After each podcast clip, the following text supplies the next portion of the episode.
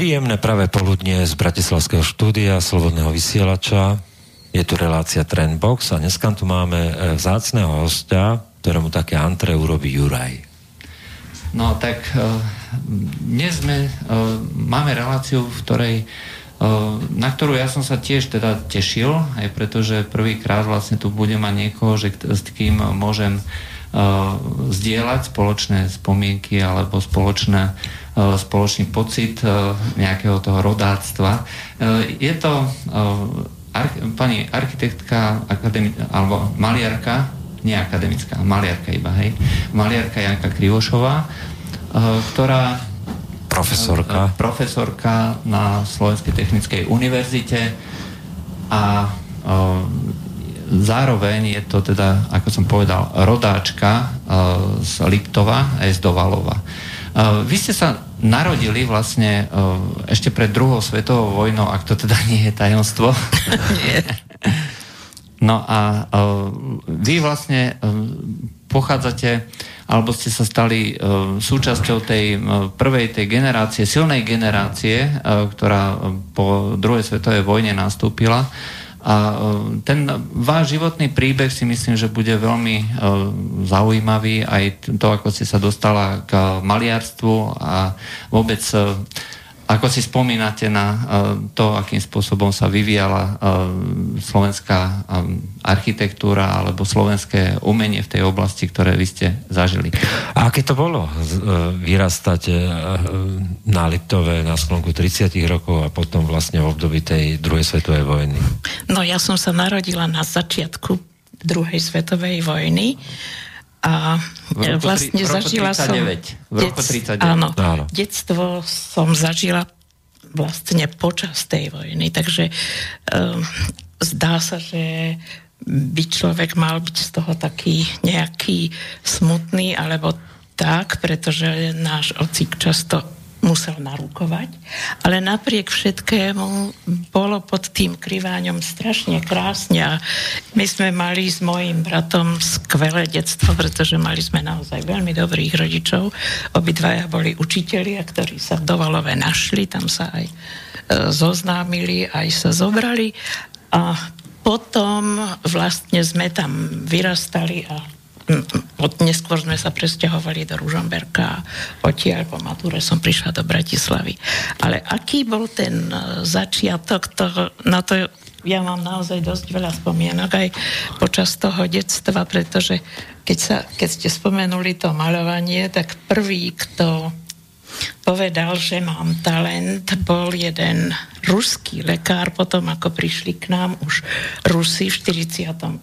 vtedy, keď stál front pri Mikuláši, z našej školy urobili lazaret, pred našim domom stála sanitka a aj taký veľký kotol, kde varili vždycky guláš pre všetkých tých chorých a v našom dvojizbovom byte v jedálni býval tento lekár so svojou ženou. A ten lekár, keď po celodennej hm, hroznej robote v tej našej škole prišiel a sa vyumýval, tak si ma posadil na koleno a chcela by som nakreslila koníka a psíka.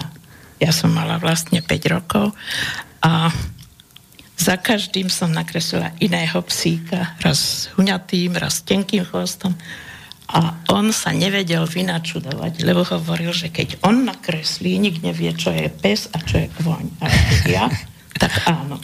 Takže vlastne našim, mojim rodičom odporúčal, aby som išla na to výtvarné, na to maliarstvo, že teda taký talent je škoda.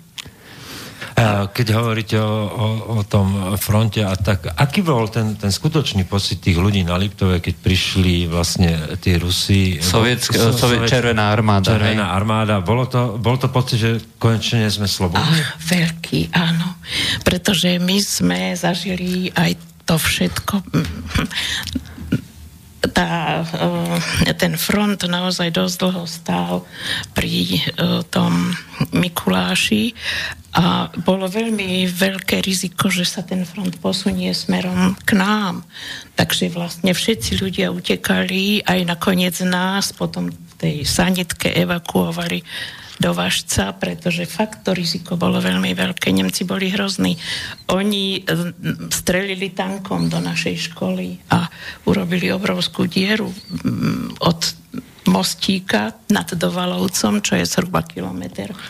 No a všetci, celé Dovalovo utekalo skryť sa do hory vtedy a, a e, čakalo sa aj na partizánov a čakalo sa aj na Rusov. A keď Rusi prišli, to bola fakt obrovská úľava. To sme sa strašne, všetci sme sa tešili, to bolo úplne neuveriteľné. No, je to na pozadí dnešných, um, dnešnej interpretácie, keď uh, sa vlastne hovorí o tom, že uh, sovietské vojsko vlastne nás prišlo obsadiť, anektovať, dobiť, hej, že to bolo vlastne niečo násilné. Ja som sa, keď som nad týmto tak rozmýšľal, vy máte nejaké umelecké cítenie a vlastne máte aj také cítenie toho prežívania alebo spätosti toho národa, respektíve s tými dejinami. E, a ako vlastne z toho, z toho hľadiska um, historického z toho kontextu historického vnímate treba poškodzovanie tých dnešných, ja neviem, e, alebo e, vykreslovanie toho, že kosák a kladivo je vždy e, ten niečo negatívne. Lebo ja si nepamätám z minulosti, že, že proste by niekto takýmto spôsobom hodnotil tie staré umelecké alebo kultúrne a rôzne pamiatky hej, z tohto hľadiska, z dnešného pohľadu, hej, pretože si nemyslím, že to je proste absolútne, že nejaký symbol alebo znak vždy musí byť negatívny alebo pozitívny v akomkoľvek eh, kontexte. Nechápem toto ani ja pretože tie symboly naozaj ne, proti ním je úplne nezmyselné bojovať. Pripadá mi to vyloženie nehumánne, ne, neférové.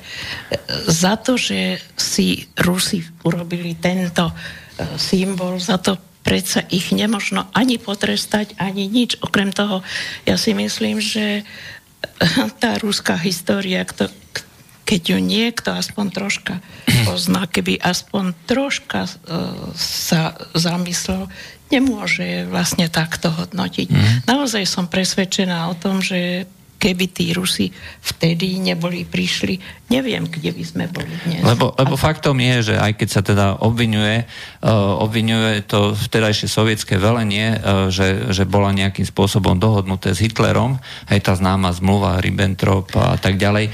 A len ide o to, že, uh, že my sme boli v podstate, alebo respektíve mnohé krajiny, a treba Česko už bolo predtým obsadené, tie plány Hitlera boli predsa známe už dávno predtým o tom, že čo vlastne chce s tými slovanskými národmi Presne. robiť. Hej, takže uh, tam bolo v podstate úplne jednoznačné, že slovanské národy nemajú na tej tzv. nemeckej pôde alebo pôde, ktorá patrí nemeckému, nemeckej rase, nadradenej rase, čo robiť. A okrem toho oni potrebovali ten životný priestor, Lebensraum a im bolo úplne jedno, koho všetkého vykinožia. Takže vlastne si myslím, okrem toho, keď hovoríte o tejto ruskej zmluve, veď tá bola posledná. Veď tá prvá zmluva tu urobili Poliaci.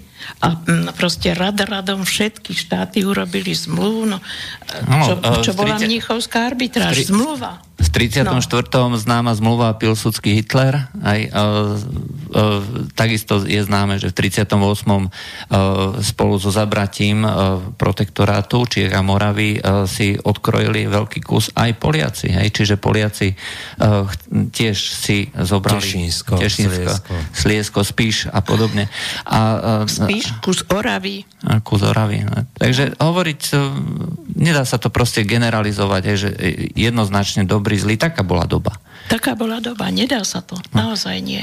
A myslím si, že Veď s tými Rusmi vtedy prichádzali aj naši. To bola vlastne... Oni prichádzali svorne, spoločne. A však na tom cintoríne nad Mikulášom, aj tak tam e, vedľa seba e, sú, e, ležia a odpočívajú ako vo väčšnom pokoji vojaci prvého Československého armádneho zboru spolu s vojakmi sovietskej armády, Červenej armády. Áno, tak je. A, takže, a keď to tak zhrnieme, tak vlastne pre vás, pre vašu generáciu, ten pocit oslobodenia bol veľmi silný. No, okrem toho, ja som mala takého uh, otca, ktorý bol pán Slav. On miloval ruskú kultúru. On do prameňa prekladal ezopové bajky, prekladal uh, Tolstého.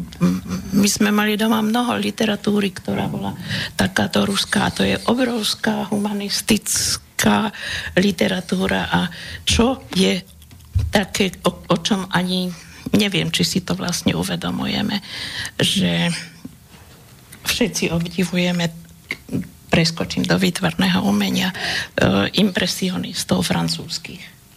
Ale v čase, keď malovali francúzski impre, impresionisti, tak v Rusku sa tvorila e, taká výtvarná veľká kultúra. E, hádam, najvýznačnejší reprezentant je Riepin, ale je ich tam veľa. Je Kramskoj, Surikov, no proste celá veľká skupina výtvarníkov. A keď si porovnáte uh, to, aký obsah, aké poslanie, akú, akú odozvu má jedna kultúra, táto francúzska a táto ruská, to je teda neporovnateľné, pretože Máme telefón. Francúzi... Počkajte momentík, uh, máme, máme telefón. Halo, uh, počujeme sa? mikrofón. Aha, no budem sa snažiť nejak to, uh, nejak to spraviť. No. Dobre, ďakujem. No, to bolo všetko.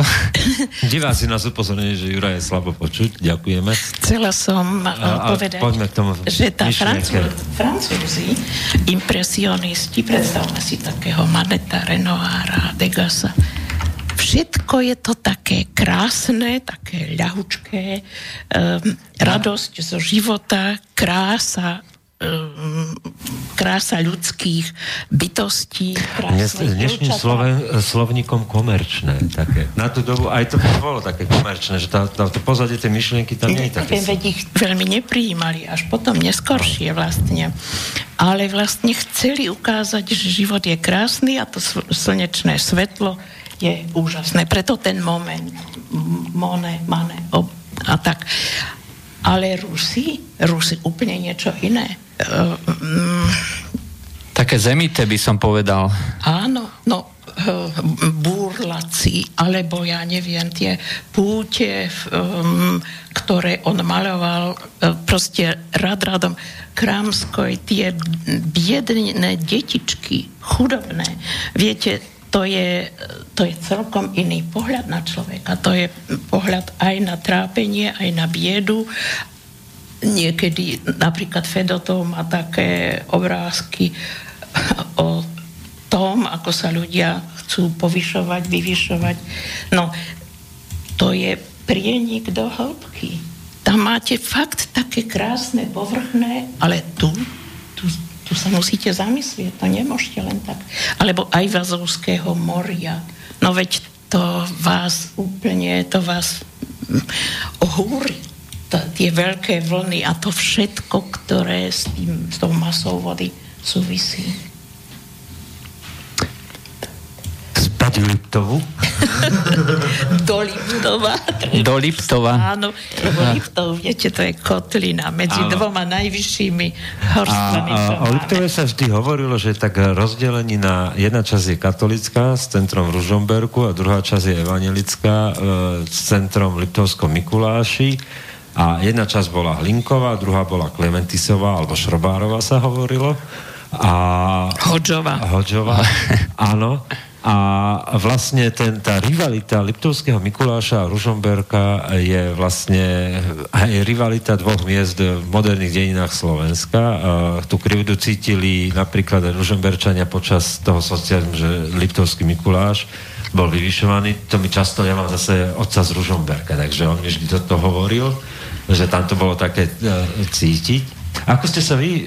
Je to pravda, že tá rivalita medzi Liptovským Mikulášom a Ružomberkom existovala že je to takto rozdelené? Lebo vy ste, vy ste v podstate uh, síce detstvo prežili v Hornom Liptove, ale čo sa týka tej, povedzme už mladosti v ďalšej, hej, v Ružomberku. Čiže vy to môžete tak prepojiť a no, Ja som ináč ten istý prípad, hej, čiže narodený v Mikuláši a tiež som žil v Ružomberku, ale všetky vlastne korene, akože starí rodičia, de, mamine detstvo vlastne bolo tam, hej, v Hornom Liptove. Ja som ten uh, ružomberský vplyv ako si neveľmi vnímala, necítila som nejaký taký iný. V Hornom Liptove naozaj to sú evanielické dediny a evanielické prostredie a um, ako si cítiť bolo, alebo bolo, bolo badať vplyv toho Mikulášského gymnázia, ktoré vychovalo hrozne veľa pozoruhodných ľudí a v podstate všetci e, boli veľmi činní a veľmi aktívni. Toto som ako si v Ružomberku tak veľmi nevnímala, tieto veci, i keď sme mali na našom gymnáziu výborných profesorov, to, to proste ale keďže my sme tak nejako vyrastali v tom našom domácom prostredí, ne, necítila som nejaké veľké zmeny. Na gymnázium ste vlastne prichádzali v koľkých rokoch? Na gymnázium? To bolo 8-ročné? 11-ročná stred... Ja som maturovala vlastne 17-ročná. Uh-huh. Čiže vlastne na gymnáziu ste sa ocitli už ako 6-7 ročné? Tak, tak no, no, vlastne do ľudovej školy som ešte nemala tých 6 pretože mi tak zle vychádzali roky.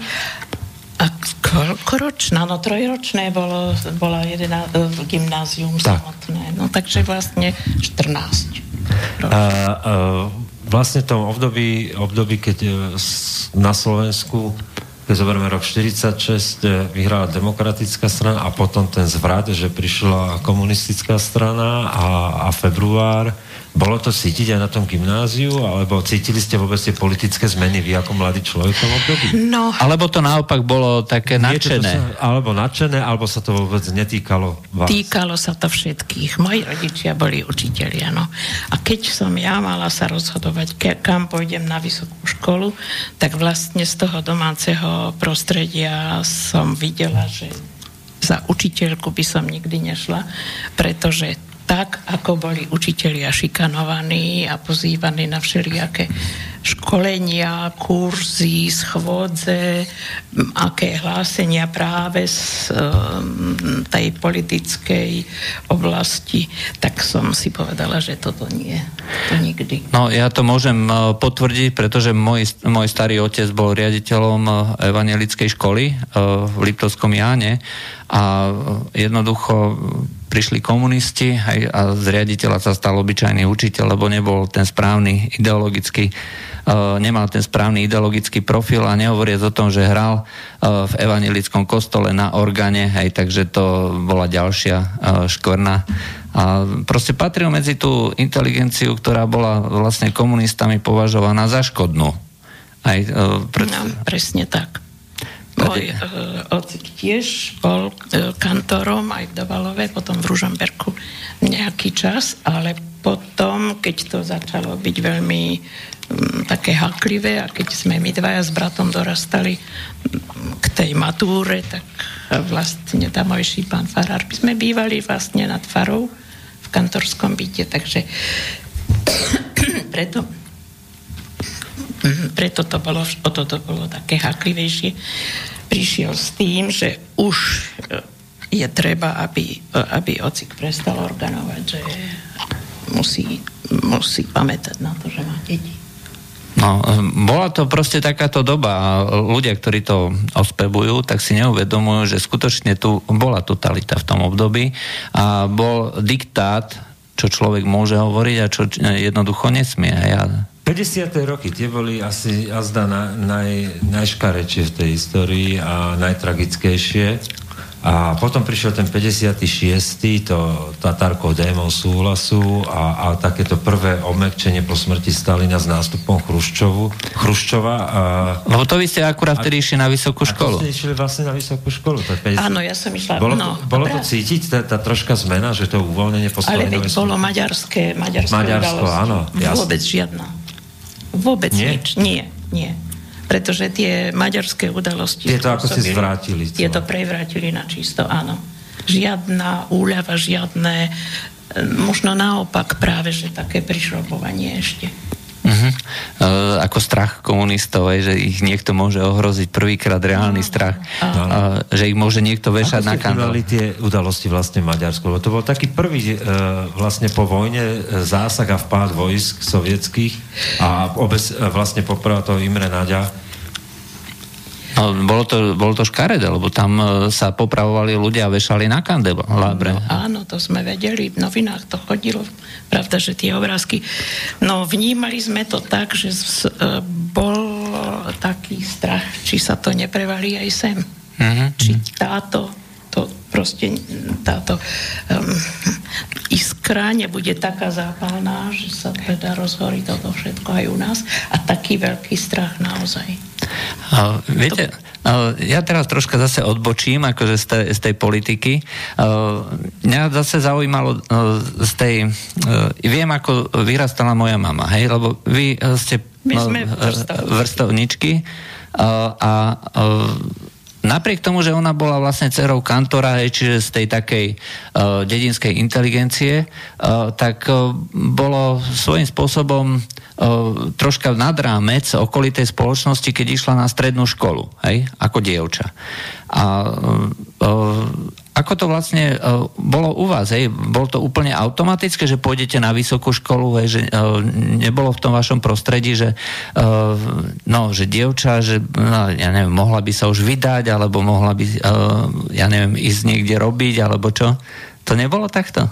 Vôbec nie. Úplne samozrejme, že ja pôjdem študovať, že obidvaja pôjdeme študovať. V našej rodine, takej širšej, v podstate študovali všetci. My máme takú e, veľkú rodinu, ktorá pochádza tiež z Jána. Rodina, e, moja stará mama bola jezná. No a to, boli, to bol jeden syn a štyri sestry a vlastne rad radom deti tých, alebo teda vnúčata týchto sestier skoro všetci študovali. Takže to bolo úplne samozrejme, že ja pôjdem, aj môj brat, uh, brat teda syn mojej, alebo teda deti najmladšej z týchto sestier, ktorá sa vydala do Ružomberka, volala sa teta Mikulášovie, tak jej um, dcéra Vierka Mikulášová študovala uh, syn Janko Mikuláš sa stal lekárom, nedávno zomrel. Táto Vierka Mikulášová Škridlová sa stala potom dramaturgičkou v televízii. Áno, je to Asi, známe meno. No, takže my sme všetci neprichádzalo ani ani, ani pomyslenie, že by sme nešli študovať. Dobre, a prišli ste do Bratislavy a tedy tu bola taká tá silná povojnová generácia vlna, teda čo ja mám tak zafixované, keď si to vždy premietam, tak to je hlavne tá, tá umelecká herecká vlna Pántika, Valacha a Gregora, to je tak, čo ľudia vnímajú. Že, Tatra Revy, taký ten kolorit Bratislavy. Tatra Revy samozrejme, 56. rok. A a mnoho ďalších vecí e, za, začínalo vlastne. To ožíva, tá Bratislava dostávala taký ten meský kultúrny ráz. E, ten, to stretnutie mladého dievčata z Liptova s, so zobúdzajúcou sa Bratislavou, potom do 60 rokov úplne naplno. E, aké, aké to bolo to stretnutie? No, to bolo e, vlastne také úžasné. Ja som najskôr študovala na prírodovedeckej fakulte matematiku, fyziku. Ale mm, keďže nevyšiel mi už pri to množstve úloh, ktoré nám zadávali, nevyšiel čas na maľovanie, tak som vlastne urobila diferenciálne skúšky, podarilo sa to e, vybaviť prestup z e, univerzity na techniku, čo bol priam zázrak. A tak som potom študovala na architektúre. No a keďže môj ocík bol taký literárne veľmi zbehlý. My sme, ja som vďaka nemu poznala e, naozaj veľmi, veľmi mnoho, kompletne celú tú našu štúrovskú generáciu, všetkých našich aktuálnych básnikov, spisovateľov a aj tú svetovú literatúru. Ale, Takže ale ja vy ste mali prišla... vlastne základ aj z gymnázia. Však ste mali ako, uh, myslím, že celkom dobrého áno, učiteľa. ale mali sme doma knihy, ktoré som mohla čítať. Áno, Čítala áno. som Šelikoho, Balzaka, Tolstého, proste rad radom všetko, čo bolo. Pod, okrem toho mali sme živeninu, knižnicu, tam boli, uh, ja neviem, Bronteovky, proste plno takej literatúry skvelej. Takže ja keď som prišla do Bratislavy, tak to bola prvá vec, ísť do divadla a, a teda vidieť a počuť a zažiť tie hry. Ja som vtedy videla, hádam, každé predstavenie. A bola som uveličená, aké to je úžasné a aké múdre veci oni rozprávajú. Tak som videla Schillera, videla, no proste všetko, čo sa vtedy hralo. Herodesa, Herodias, samozrejme. No a tým pádom to ako si bolo také, že keď som potom skončila vysokú školu, tak som sa usilovala dostať e, vlastne k tomu, to bola jedna umiestnenka do televízie. Lenže nedostala som sa, pre, no, ne, pretože túto umiestnenku zobrala Brnenská fakulta, lebo sme boli vlastne jedna republika a existovalo také niečo po skončení, e, taká, že burza, burza tých miest.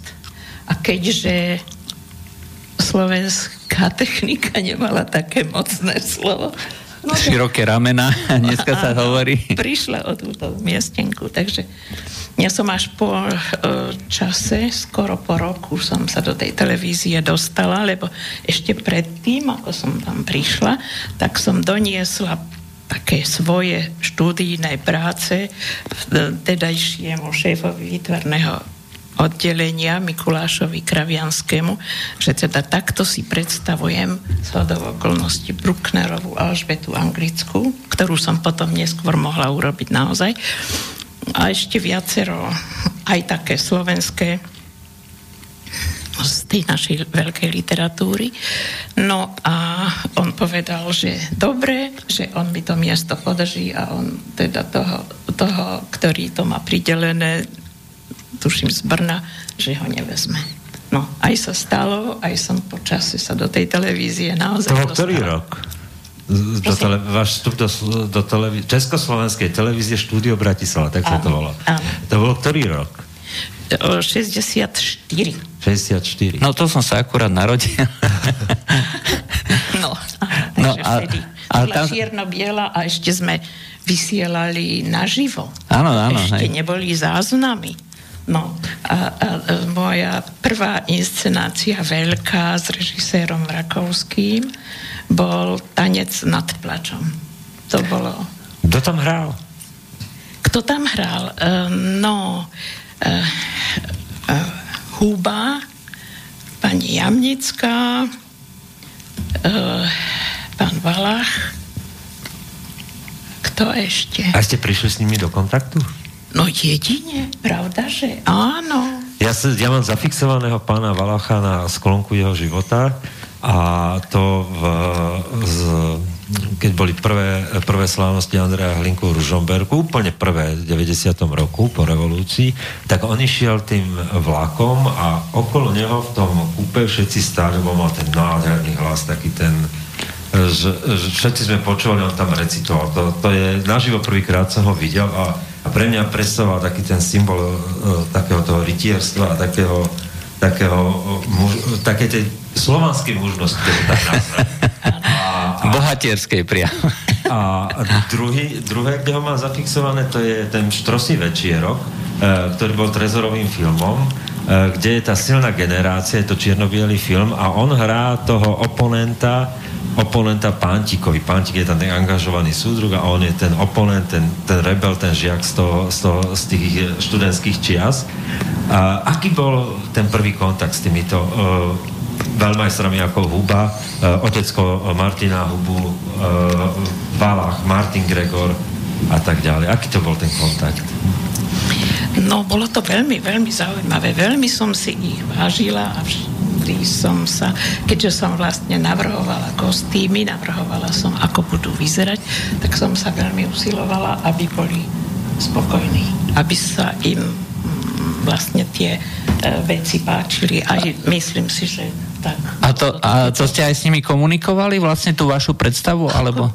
Áno, áno, ja som musela prísť na tie skúšky vtedy ešte, kým to bolo len v tých kresbách, lebo však najskôr Pripom- bolo treba... pripomeňme, že sa išli aj na život tie inscenácie. Áno, na život, No. no. pritom sme museli vždycky byť, pretože keby sa dáka pohroma udiala, akože pohroma sa vždycky nájde, to je, to, to treba. No. Lebo to mi ešte Jižina Irásková hovorila keď, e, v Prahe na divadle na Vinohradoch, že e, chlapečku, ale to bola iná situácia. My sme jeli všechno živou. Áno, áno. A bolo treba dávať pozor, kedy ktorá kamera, aby ste sa neocitli práve v takom závere aby sa, no proste hrozne veľa, aby boli všetci pripravení a tých 90 minút a boli vždycky prevleky, takže za kulisami vždycky stáli panie kostýmerky, ktoré držali v rukách to, čo e, bude treba, ich bude treba pre, preobliecť a tak.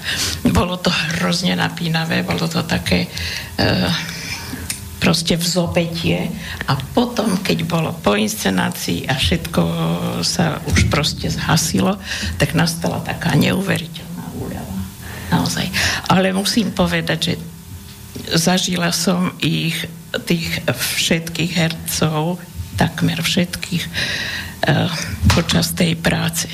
Niekedy to bolo, napríklad natáčali sme Edgara Alana Poa, eh, a hral tam Mistrík, ten životopisný jeho taký. A Mistrík bol taký fantastický herec, že veľmi presne vedel, ako odkiaľ sa kamera e, blíži, pretože kamera sa posúvala a keď vedel, že už jeden záber bol taký, že sa k nemu teda približovala kamera, tak im ukazoval rukami, aby už šli rýchlejšie. To eh, niekedy niektoré tie inscenácie boli také, že vám to berie dých. Robili sme Kamizovho Kaligulu a tam tú hlavnú úlohu Kaligulu hral práve pán Valách. No a to je, to je veľmi ťažká úloha. A tam sú obrovské monológy, ktoré on teda rozprával. A e, skoro pred koncom záver toho jedného monológu dlhámskeho, kde teda aj kričal, aj proste, to bolo veľmi, veľmi také emotívne, tak nakoniec mal zobrať taký stolec a šmariť do zrkadla. A to zrkadlo sme mali len jedno. Takže on ho mohol šmariť iba raz, aj keď sme to už natáčali. Takže, e, že teda hoci sa natočili štyri, tak ani raz do toho zrkadla nehodil, až na ten definitívny. A všetko vyšlo tak, že keď sa to stalo, tak proste boli sme hotoví, úplne hotoví všetci to... To si niekto nevie predstaviť, ale aj tá súhra, že behajú tam technici, behajú tam vlastne tí, ktorí podávajú kostýmy a všetko to ide naživo, že to je pomaly ako Formula 1, keď prídu do tých boxov a rýchlo vymeniť výšky kolesa a musia pokračovať ďalej. To dneska mi je nemysliteľné pre dnešnú generáciu hercov. A čo je čarovné na tej generácii, čo vy spomínate, že to neboli proste uh, herci, ktorí by boli starí. Oni boli v, tej, v tom období triciatnici.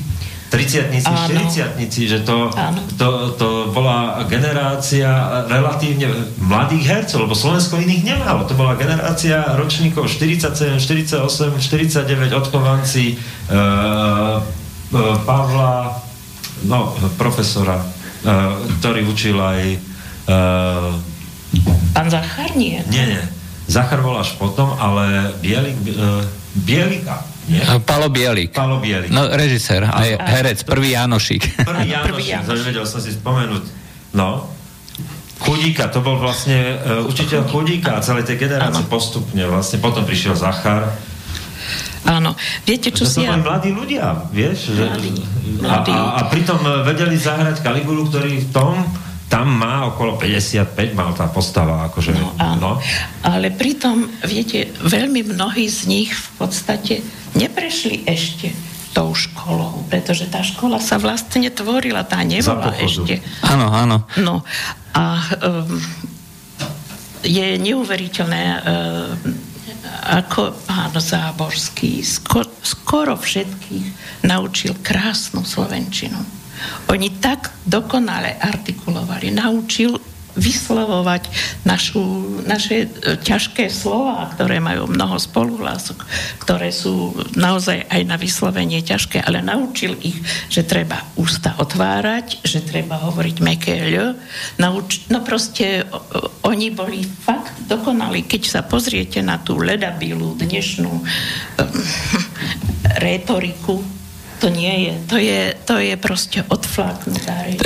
Guľometná palba. No. Skutočne. Viete, ako mi je to ľúto, lebo naozaj tá Slovenčina je fakt ľúbozvučná. Naozaj je krásna. No. no ono, počujeme to aj my teraz vlastne, keď uh, hovoríme, bohužiaľ, ako ja už som e, z Liptova uh, hodne dlho, aj takže nedá sa povedať, že by som... Ja som dlhšie. no, no dobre, ale uh, vy ste tam neustále, každý rok tam chodíte, každý no. rok ste tam po, možno niekedy viacej ako v Bratislave. takže nedá sa celkom povedať, že by ste úplne odišli. No ale je fakt, že tá dnešná retorika sa nedá porovnať s tými starými uh, filmami a inscenáciami.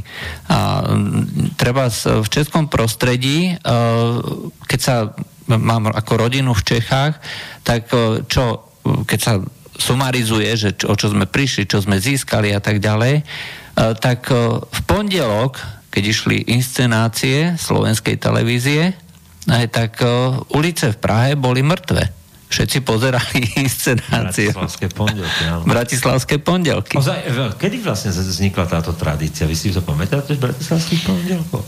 Ale áno, to bolo... Ešte ste boli v televízii vtedy? Či... Ešte som bola v televízii, ja? pravda, že to v, m, sa okolo 70 rokov rozbehlo.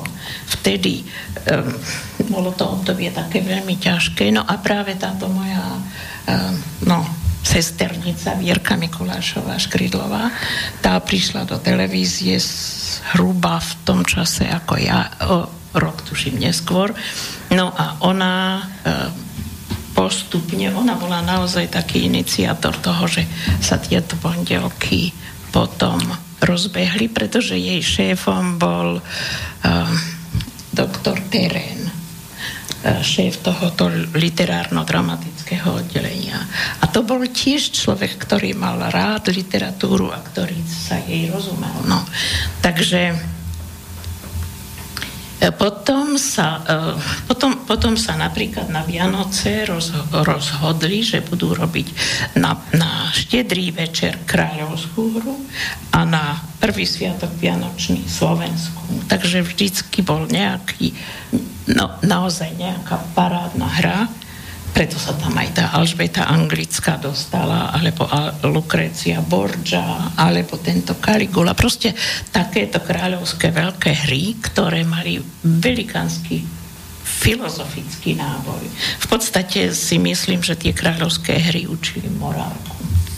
A tieto zase na druhý deň, tie slovenské, neviem, všetci palárikovia, stodolovia a tak, to zase bolo také naše, ale zase morálka zase taký odkaz, že teda musíme byť lepší. E, náboženstvo však bolo na okraji všetko takéto to morálne, čo Biblia učí, to sa povedať nesmelo, ale v týchto inscenáciách sa to medzi ľudí dostalo. A to všetci vedeli to, to uh, čítanie medzi slovami a medzi, riadkami. medzi riadkami sa vraví, ale to všetci vnímali veľmi, veľmi to, ten odkaz, to poslanie tých uh, našich hier. A dokonca sa hovorilo, že, že tým, že vlastne bol ten komunizmus, tak veľa sa dalo do tej neverbálnej komunikácie poňatie tej postavy, že, že tak zašifrovane nejaký ten výraz tam dali a mnohí v tom hľadali inotaje na ten režim. Áno, stačila pomlčka, áno. stačil pohľad, gesto. stačilo gesto, áno, áno. Všetci tomu rozumeli. Naozaj to bolo. A okrem toho tí režiséri, Radradom, veď to sme mali veľmi kultivovaných režisérov, spomenula som tohoto Rakovského, potom bol pán režisér Vichta, bol uh, veľmi emotívny Mario Haspra. Ten, ten robil veľmi veľa a skvelé veci, takže naozaj myslím si, že ten fond, ktorý oni so sebou zanechali, je úžasný. Bar by sme takých mali teraz. No, ono je skutočne uh škoda, že sa vlastne nepripomína toto obdobie, že sa to demonizuje. Hovorí sa, že to bolo socialistické umenie hej, a tým pádom vlastne sa to mm, vlastne zahadzuje. Ale nebolo to tak. Hej. Tí herci uh, v podstate hrali to čo, uh, to, čo mohli hrať a spolu s tým uh, vlastne hrali aj to, čo chceli. Aj teda režiséri to, čo robili tie veci spôsobom, ktorý bol na mile vzdialený vlastne od uh, tej predstavy toho ideologického, uh, ideologického tak, hrania. Také, boli, treba boli. povedať, že, že na Slovensku to, čo ja som počúval, tak ako známy mi hovorí, že na Slovensku tá normalizácia nebola taká valcujúca ako v Čechách a že dokonca mnoho českých eh, hercov, ktorí tam mali zakázané, alebo dramaturgovia, scenáristi, tak sa dalo prepášať práve do slovenskej televízie, hoď napríklad nepísali pod svojím menom, alebo teda to napísali pod iným, alebo to robili pod iným menom, alebo aj herci, že hrali, kopu hercov hrali aj tých bratislavských pondelkov českých, českých herci. A, a že, e, že vlastne tu bola taká zvláštna normalizácia, že tu naozaj tí ľudia nešli hromadne všetci, že, že do tých uh, kurických povolaní, baní a neviem kde. A, a, a zvyšok zase nezačal hrať e, ideologické hry a predstavenia. Hej. No. Že to bolo také, také hovorí sa, uh, že Válek bol taký najkontraverznejší, minister kultúry, ale že napríklad aj nad tými niektorými katolickými, katolickými predstaviteľmi a duchovnými a, a držal jednak ochranu ruku. Niekde to povolil, niekde to ubral Ako ste to vnímali vy? No, tak... Nebolo to také tvrdé ako v Čechách? Nebolo, nebolo. Ten Válech, on e, mal takú nádhernú poéziu, že my sme si tú poéziu veľmi e, vážili, aj sme ju čítali, veď aj dokonca...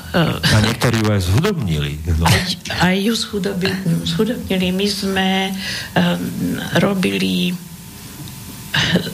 taký večer, teda takú um, obraza, obrazmi dokomponovanú vlastne, to bola väčšia chvíľka poezie, lebo recitovali sa jeho básne asi tak 10 a ja som robila kresby ku tomu, ktoré teda boli akože na pozadí. No a tie básne boli strašne hlboké. Napríklad jedna bola o šachoch, o tom, ako vlastne sa v šachoch bojuje čím všetkým, ako strelec a tak. A nakoniec, ako dáma odstrelí kráľa, ako príde koniec, potom je ten pad. No a mm, oni tie jeho básne majú fakt naozaj neuveriteľný obsah, takže hm, možno si uvedomoval, že na jeho mieste by mohol byť aj oveľa horší človek, ako je on. No. Ale vtedy to už myslím na tú, na tú Tatra To bolo Alebo dajme si tú prestávku. Dajme si prestávku. A pôjdeme si porozprávať o Tatra Revy a rokoch potom aj 60 v Bratislave, hlavne 68 a tak. To by to, to mal tiež zaujímavé. Ale Tatra Revy obzvlášť. Dobre, tak po prestávke sa vrátime.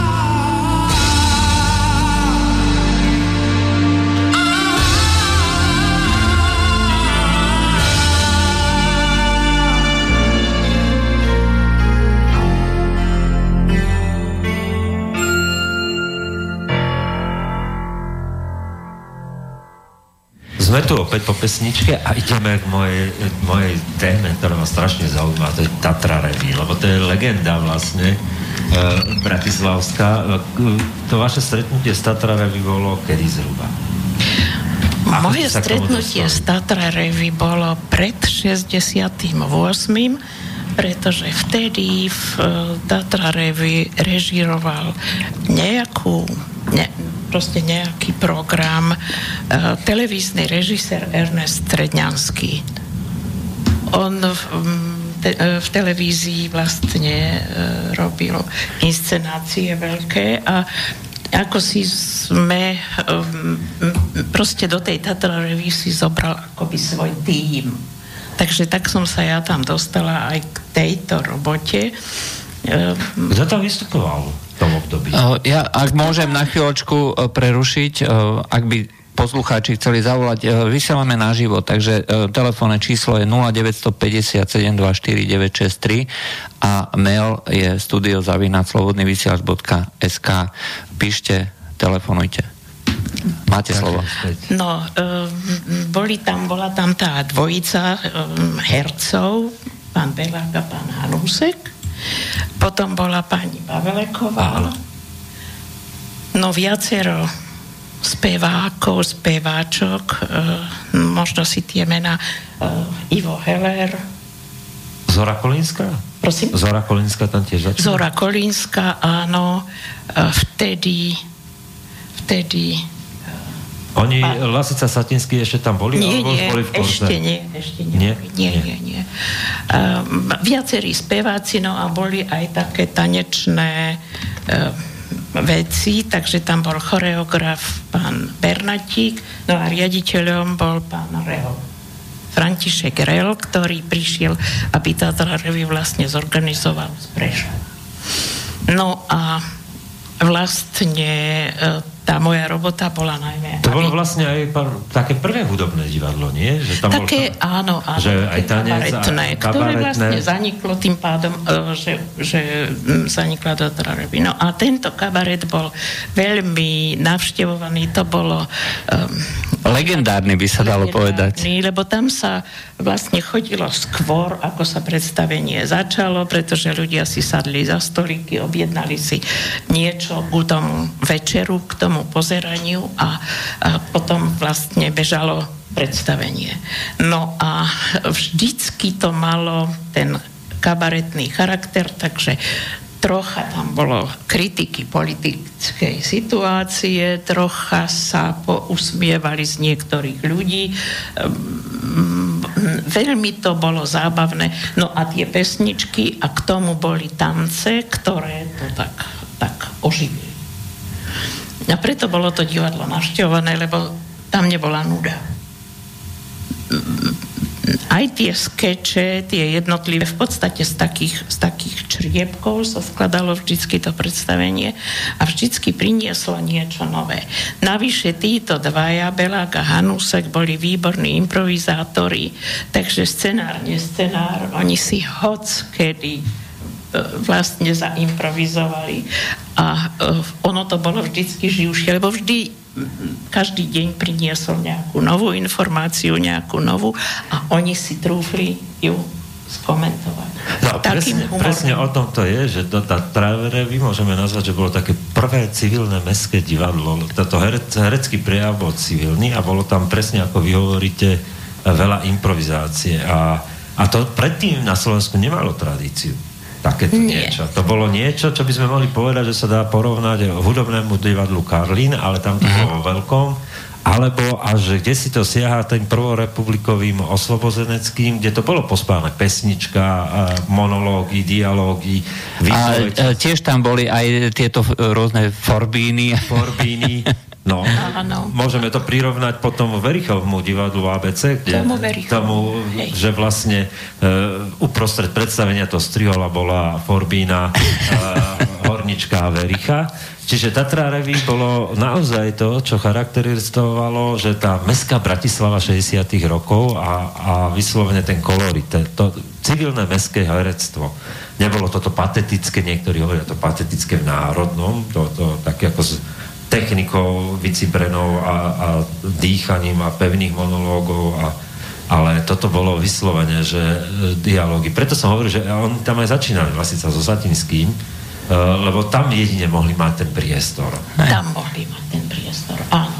No a ešte za klavírom sedel pán Berceler, to je tiež pojem hudobný. No a on mal tiež ten dar, on nemal žiadne noty pred sebou, on proste improvizoval a on, tu, on prechádzal z jednej melódie do druhej, z jedného žánru do druhého. Proste on bol taký hudobný genius, fakt. No a e, vlastne všetci, veď aj tá pani Pavléková, my sme sa potom skamarátili, pretože najskôr bol výbuch, ale potom sme sa skamaráti. troška sa poviem, tak kriticky niektorí hovoria, že tam bola ešte viac herečka ako, ako, ako umelkyňa, ale že potom už v tých 80 troška polavila z tej kvality, alebo a tak, ale že tam bola tá pani herečka. Tam bola pani herečka, tam nemala ani konkurenciu a oni všetci boli nastavení na tú improvizáciu a v podstate stačilo uh, hodiť nejakú hlášku a už to išlo. Oni boli a ešte aj tie roky. Sami no. sa bavili. Oni, oni neboli vlastne v práci, oni, oni sa bavili. To bolo na tom také neuveriteľné. No a bolo to vidieť a bolo to cítiť, hej? Aj, tí, div... aj tí diváci sa na tom odbávali a cítili. Takže e, v tom divadle bolo zároveň spieval pán Sichra No proste asi, asi no a spievali sa všetky nové hity, takže keď sa objavila Jones ako Delilah, no hneď sa spievala. Tom Jones, áno. Tom Jones, áno. No a, a, a radradom tie hity, ktoré boli vo svete, tak tie sa tam hneď objavovali. No to je to hovorím, že Mestské divadlo, ktoré to, to, sveto, sveto, to vnímal svet a prenášal ho do mesta Bratislave. Uh, vy ste hovorili, že ste prišli v tom 67. 8. Asi tak, áno, tesne pred to, áno, tesne pred to, tým príchodom vojsk a, sme mali. Áno. A vlastne t- vy ste zažili asi tú najslobodnejšiu éru tam? Nie, oveľa skôr, ale tento to bola posledná vlastne inscenácia v 70. roku, ktorú áno. som ešte robila. Ale to chcem povedať, že vy ste vlastne tam 68, 69, e, vlastne tie roky áno. najslobodnejšie zažili. Ako tie najslobodnejšie. No áno, vtedy myslím si, že aj oni boli takí veľmi... Uh, taký rozverný, že aj... Občas aj trpli potom, že čo, čo sa stane. Niekedy to tam pustili naplno a rozprávali. Aj áno, aj pán Rel to vždycky chodil vyžehliť, aj sa mu to vydarilo a mm, no, niekedy ich musel tak troška krotiť, aby to neprešvihli, lebo veď Poďme Ak dostane pred... človek slinu, tak potom... Poďme k predstaveniu sex, sex, sex. Vy ste nám o tom tak troška rozprávali, ale to je asi taká najväčšia legenda s tým spojená. Áno, tak to bola tá posledná, ktorá sa už potom neodpremierovala, ktorá bola dotiahnutá až do posledného puntíku, lebo bola veľmi dobre premyslená. No, autorom toho textu bol uh, pán inžinier Salaj, ktorý bol šéf-redaktorom eh, v, v Roháči. Ro, eh, áno, v Roháči. A práve preto, to bola už vlastne jeho taká druhá vec. Jednu robil predtým, to tu si už tak dobre nepamätám, ale toto veru presne. Lebo sex, sex, sex, ja som nakoniec na to robila aj plagát, nebolo o sexe, ale to bolo šesť. To znamená, latinských šesť a tých šesť bolo vlastne taký pohľad do histórie Slovákov. Ako sa, ho, a, ako sa Slováci pričinili v podstate o záchranu Európy, lebo tak by sa to dalo povedať, že na začiatku um, Slováci mali ten pech, že ich obsadili v podstate avari. Avari, ktorí e, teda ďalej nešli, ale dosť zničili samovú ríšu. Potom e, prišli Maďari, ktorých Nemci e, vyhnali zo svojho Nemecka a usadili sa tu. To bola druhá vlna, ktorá e, zachránila vlastne Európu, pretože vlastne prišli sem. E, to je teda 10. storočie. Potom je 13. storočie 1241 Tatári. Tiež nešli ďalej, len sem popreháňali e, kráľa Belu IV. E, nepodarilo sa im ho chytiť a museli sa vrátiť. Potom prišli Tatári, ktorí, potom prišli e, Turci, pardon, to Tatárov som práve spomenula, prišli Turci 1526 zase prišli len sem. Hoci by boli chceli obsadiť Viedeň a ísť teda ďalej, to by sa im bola otvorila Európa, ale zostali tu. To bolo naše ďalšia, na, naša ďalšia pohroma. Potom e, cez nás teda e, prešli vlastne, e, prešla druhá svetová, teda dve vojny Nemci, teda No a naposledy v 68. prišli Rusi. A toto bolo tých sex obsadení Slovenska.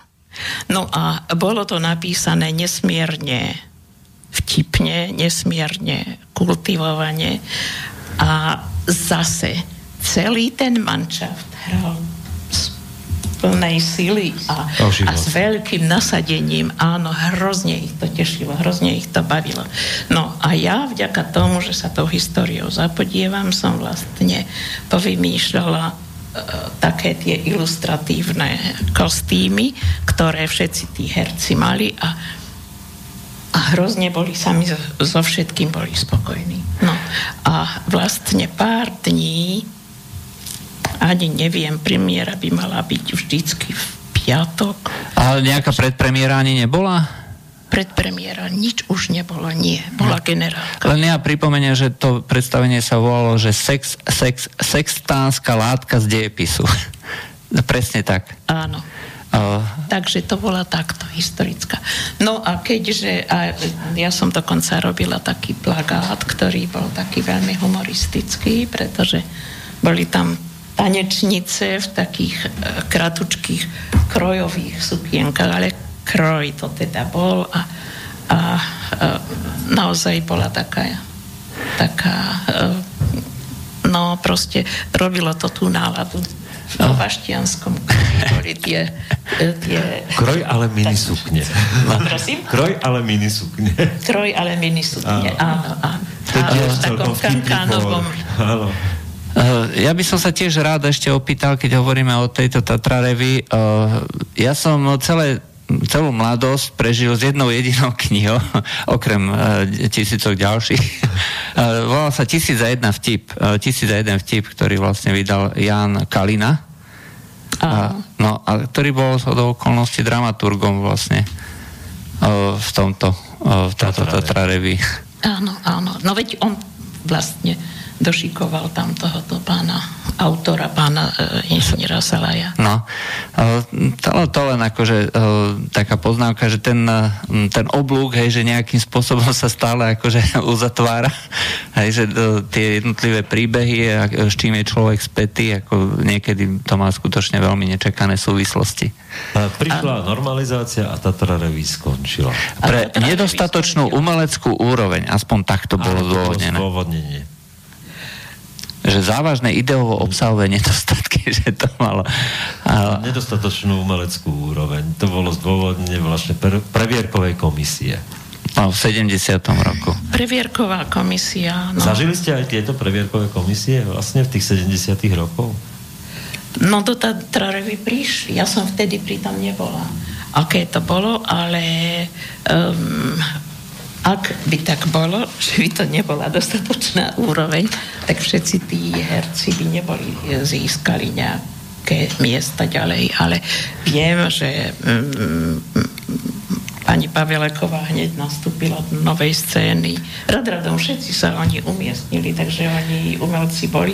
Akurát tí dvaja, neviem, mám taký dojem, že, že mm, tak možno už aj roky, neviem, ale oni miesto nedostali.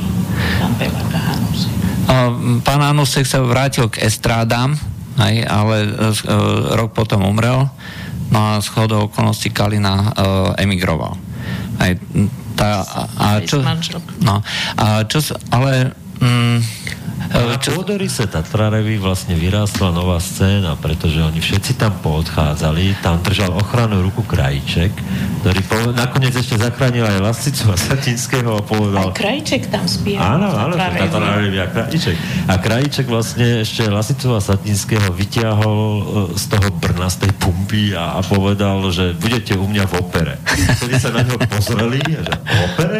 A normálne si pozrite e, televízne inscenácie zo 70 rokoch, keď sa točili tie opery ako televízne inscenácie, neviem, či si to pamätáte. Áno. A tam si spievala si to so Satinským, vedľajšie úlohy sú tam, všetci sú tam. No a vlastne tá nová scéna uh, bola nepísaným pokračovaním tej Tatravej. No veď áno, ale niečo aj Bystrica, pretože uh, ten choreograf František Bernatík, ten odišiel do Bystrice a ešte pár uh, ľudí išlo s ním, tých tanečníkov, ktorí zrazu boli bez zamestnania. No a vďaka tomu som ja potom v Bystrici robila také veľmi pekné veci, napríklad Dusíkovú modrú ružu a potom takého cikera, skvelého cikera, také dve jeho suity, ktoré sa inscenovali. A volalo sa to, keď srdiečko pobolieva. No a tieto, táto, táto Cikerova, to boli dve také časti.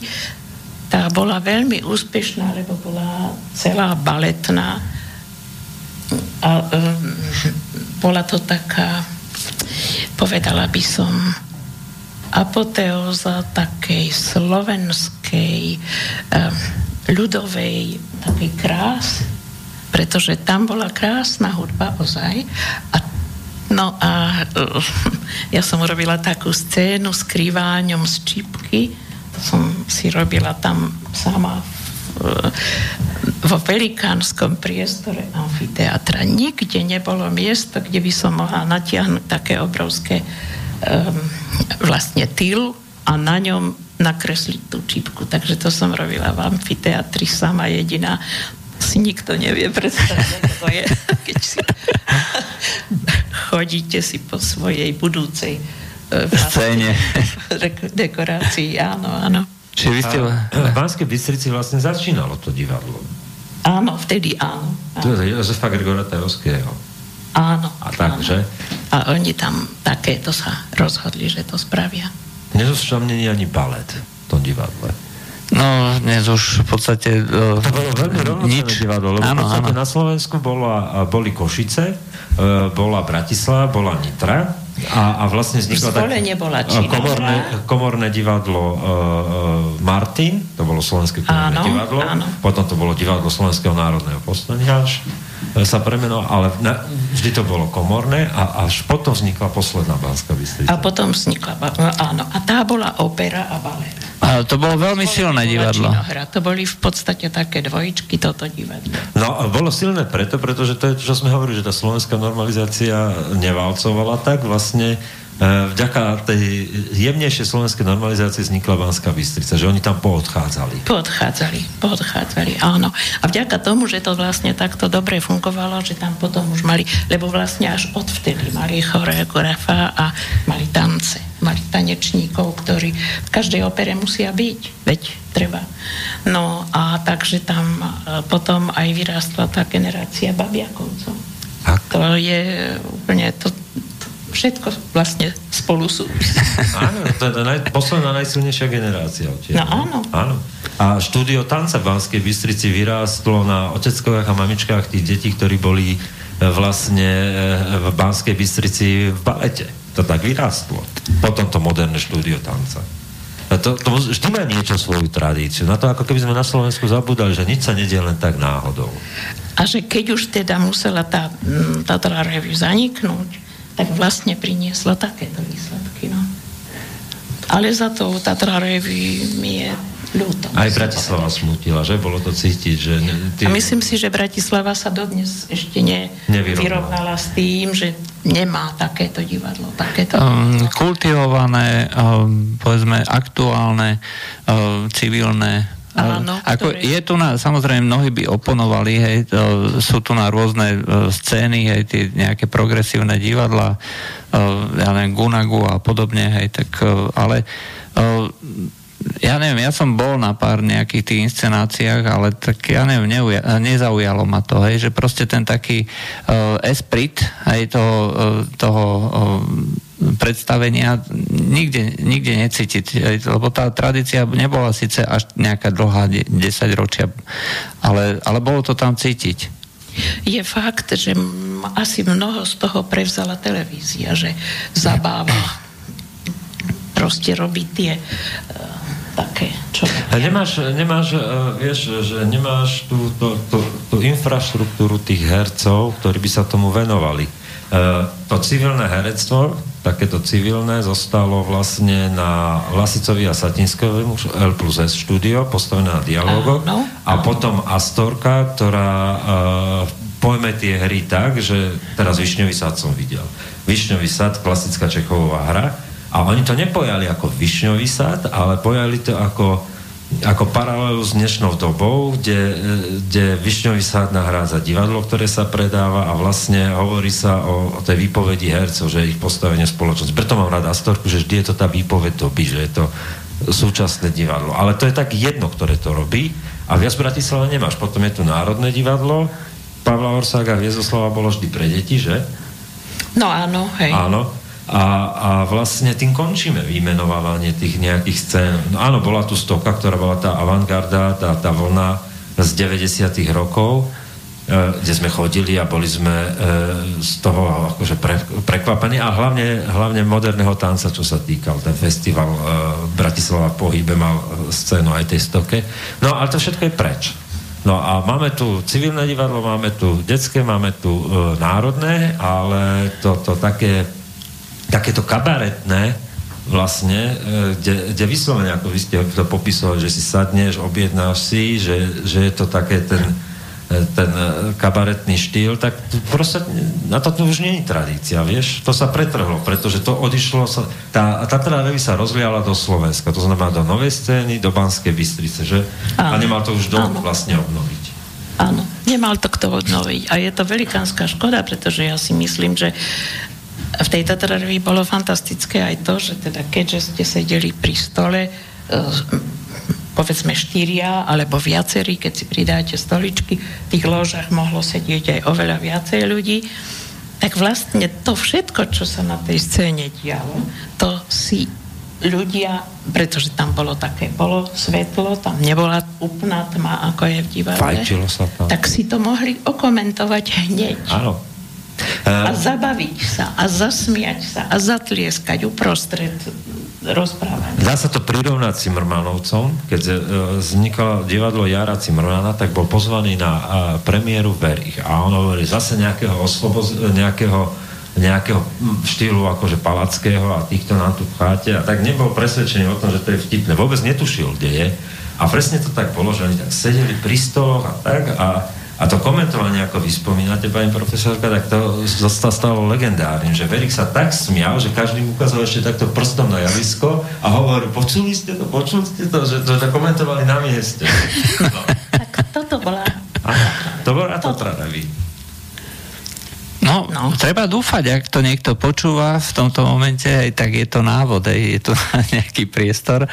Uh, možno by bol nejaký dopyt uh, od, na takomto čomci a dokonca uh, ten pán Berceler, keď boli, uh, keď boli nejaké proste takéto uh, vyložené vtipy, ktoré mali ohlas, no tak zahral k tomu pár akordov to ešte, to ešte posilnilo ten dojem, ten, ten účinok.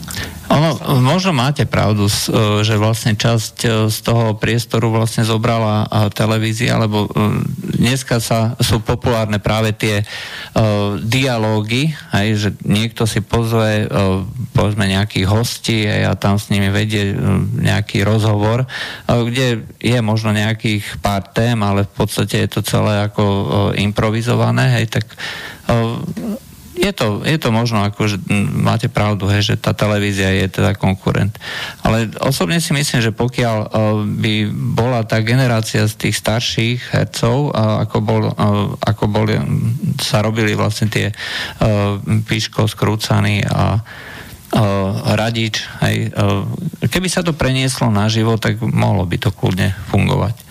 Ale chce to samozrejme aj správne typy. Ale aj, nie je to, to bolo na život. To málo kto vie, že, že vlastne uh, domovská scéna a propos TV, tie 90. roky, predtým, uh, predtým uh, alebo telecvoking potom tak, uh, to boli ako živé, večer Milana Markoviča príklad, hej, páni bratia, ktorí tam hrali klasickí muzikanti, tak to boli živé, živé veci, oni sa natáčali v štúdiu L plus S. To nebolo, že že niekde v štúdiu bez divákov.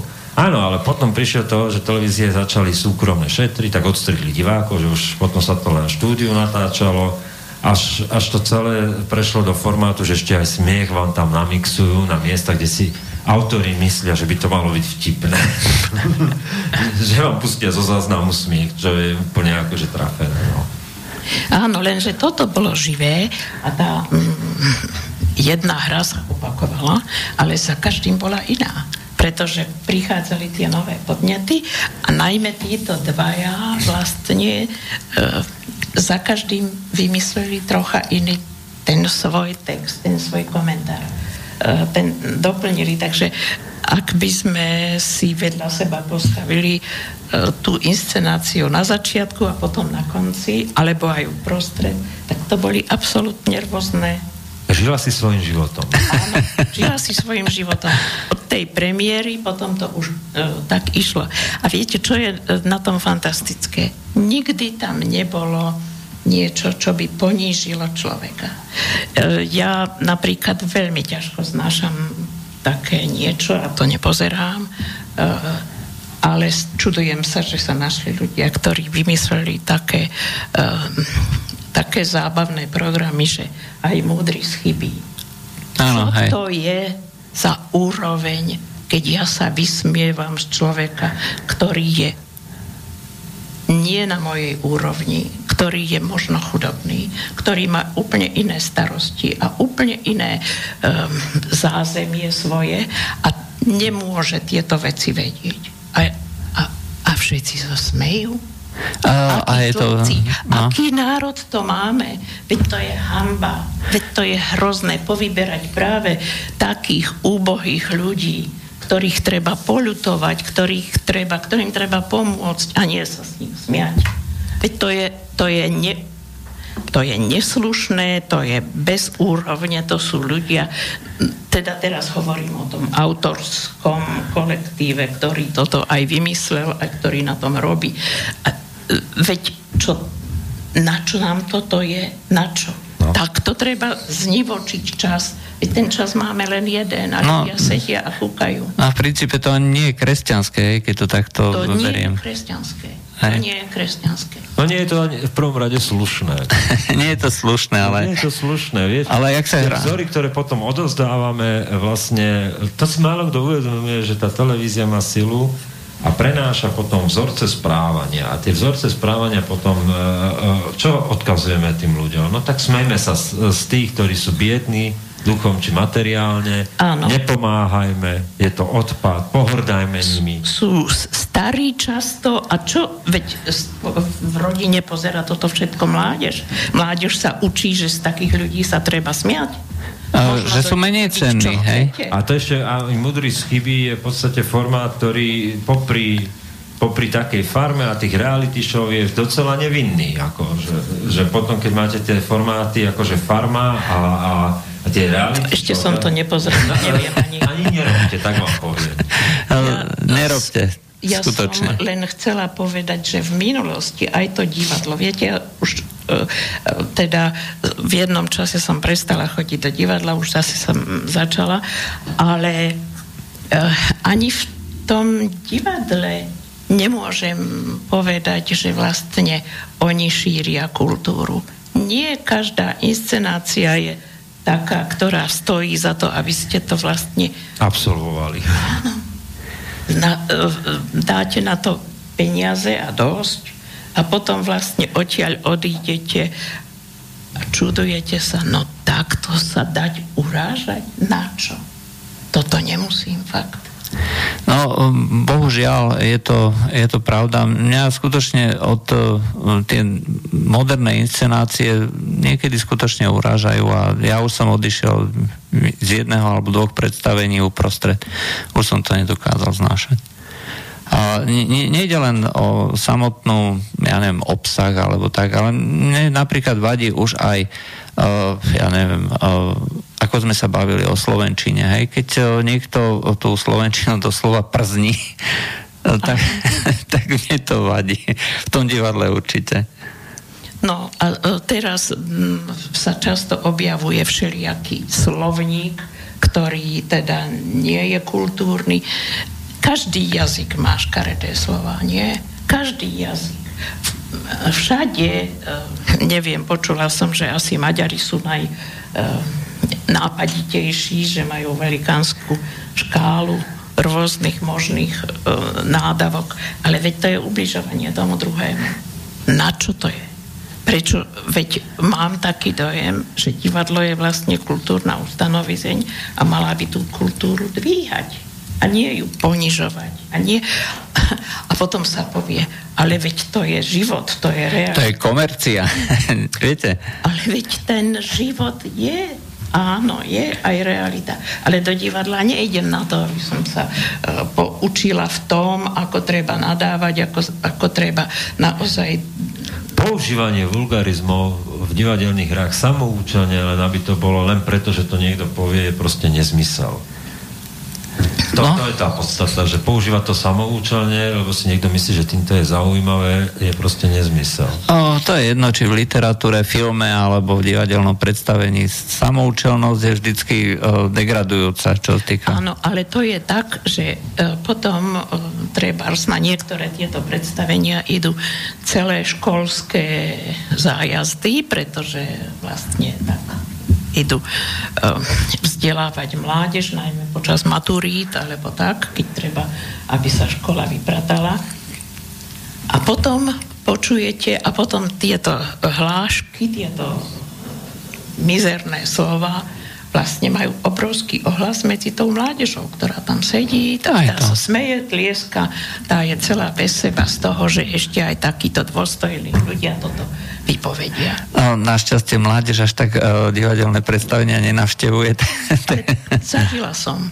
Zažila no, som. Isté, ale... Plné divadlo takýchto aj? mladých ľudí počas týchto maturitných čias. Áno, oni uh-huh. dovezú tam, či dovedú vlastne žiakov ale našťastie ich sa to ani nedotkne, lebo ani nevnímajú to. Tam, no, tam sú to, že padne možno vulgárne slovo, tej sa zachychocujú a to tak skončí, ale sa ich nedotkne. Ja si to pamätám na predstavení električka do stanice Nádej, alebo Túžba a prišlo nám to do Trenčina hrať e, Ostravské divadlo. A v princípe po 20 rokoch sme sa tak stretli akože zo strednej školy a a sme tak sa bavili, že čo, ako kto žije a ja som hovoril, že v Bratislave, že ma baví pozrieť si tie divadla a že, že pamätáte si na to predstavenie? To bolo pre mňa najsilnejšie prvýkrát, lebo to je vážna hra a ešte dokonca bola aj sfilmovaná uh, úžasne, neviem, či nedostala Oscar ten film. Myslím, že hej. Že, uh, a vlastne sme zistili, že možno sme, ja a ešte jedna spolužiačka sme si to pamätali. Nikto si to nepamätal, to predstavenie. Hej, čiže, čiže to je tá odpoveď, že mnohých sa to ani nedotkne. Keď prídem do Astorky, tak vekový priemer je 50 na predstavenie. No. Áno. To nemôžete porovnať so situáciou, keď vy ste vlastne boli uh, mladá a keď uh, vy ste si považovali ani nie, že uh, bolo to v podstate radosť, hej, chodiť do toho divadla, že tá túžba, hej, tá, žiť s divadlom. Uh, žiť s divadlom, hej, že študovali ste nové premiéry, hej, že čakali ste, že uh, akým spôsobom, kto to pojme, hej, zaujímali ste sa o režisérov, o hercov a tak ďalej, hej, toto dneska nehrozí. To sa dokonca čakalo, kedy, kedy si to konečne tá Idara Pajčová načíta a začne tú našu, na, tú, na tú našu na, záhradu recitovať vo, vo kaviárniach. Hej, že? Áno. Tá bola legendárna tých 70 rokov, na tú našu záhradu holého. Uh-huh. No. No nič, uh, poďme ďalej, takže Tatra Revy sa uh, zrušila. Čo ste potom, uh, pokračovali ste ďalej v televízii? No, ja som vlastne um, asi tak v 72. roku prišla na to, že nechcem tam byť a nechcem to robiť a že sa vrátim na fakultu a že by som teda chcela uh, radšej učiť a že by som sa vrátila k tej profesii mojich rodičov a že teda viacej ma zaujíma história, architektúra a tak. No a tak som začala externe vyučovať na, na, na tej fakulte a o tri roky sa mi podarilo tam vrátiť. Potom už bolo tam miesto voľné, takže som nastúpila, ale nastúpila som najskôr do výskumu, pretože uh, viete, uh, vyučovanie bolo podmienené legitimáciou. takže aby človek neničil mládež, tak som robila vo výskume a bolo to fajn, ja to vôbec neľutujem, pretože som... Čo ste skúmali, povedzte? No, Prišla Tam som... prišli kostolíky, či ešte nie? No, prišla som na, na fakultu s tým, že ja sa budem venovať gotike, že to je sloh, ktorý sa mi najlepšie páči a že je taký matematický, geometrický, dokonalý, že má v sebe mnoho takého, eh, mnoho odkazov. Ale prišla som eh, teda jednou z podmienok bolo, že okamžite musím nastúpiť do, do eh, teda štúdia na kandidatúru, pretože inakšie by som sa tam neudržala, ale moja téma bude ľudová architektúra. A tak som sprvu bola taká sklamaná, že vlastne ľudová architektúra to je taká nie veľmi dokonalá práca, že to je e, robota jednoduchých ľudí ste so, ste, e, s toporom a so sekerou a zďaleka nie taká dôstojná a taká dokonalá. No a postupne som začala objavovať, čo tá ľudová architektúra vlastne je a, a ešte si ju zamiloval. Taký, taký, taká oblasť bola absolútne neznáma technické pamiatky. Tak tie technické pamiatky postupne som aj poobjavovala, aj som zistila mnoho tých osudov, ktoré s, tým, s týmito ľuďmi súviseli a tak som zmapovala všetko možné. Mlyny, kovačské výhne, valchy. Objavovali ste aj nejaké nové e, postupy alebo e, nové technologické? No uh, nie, práve ne. že staré. Staré.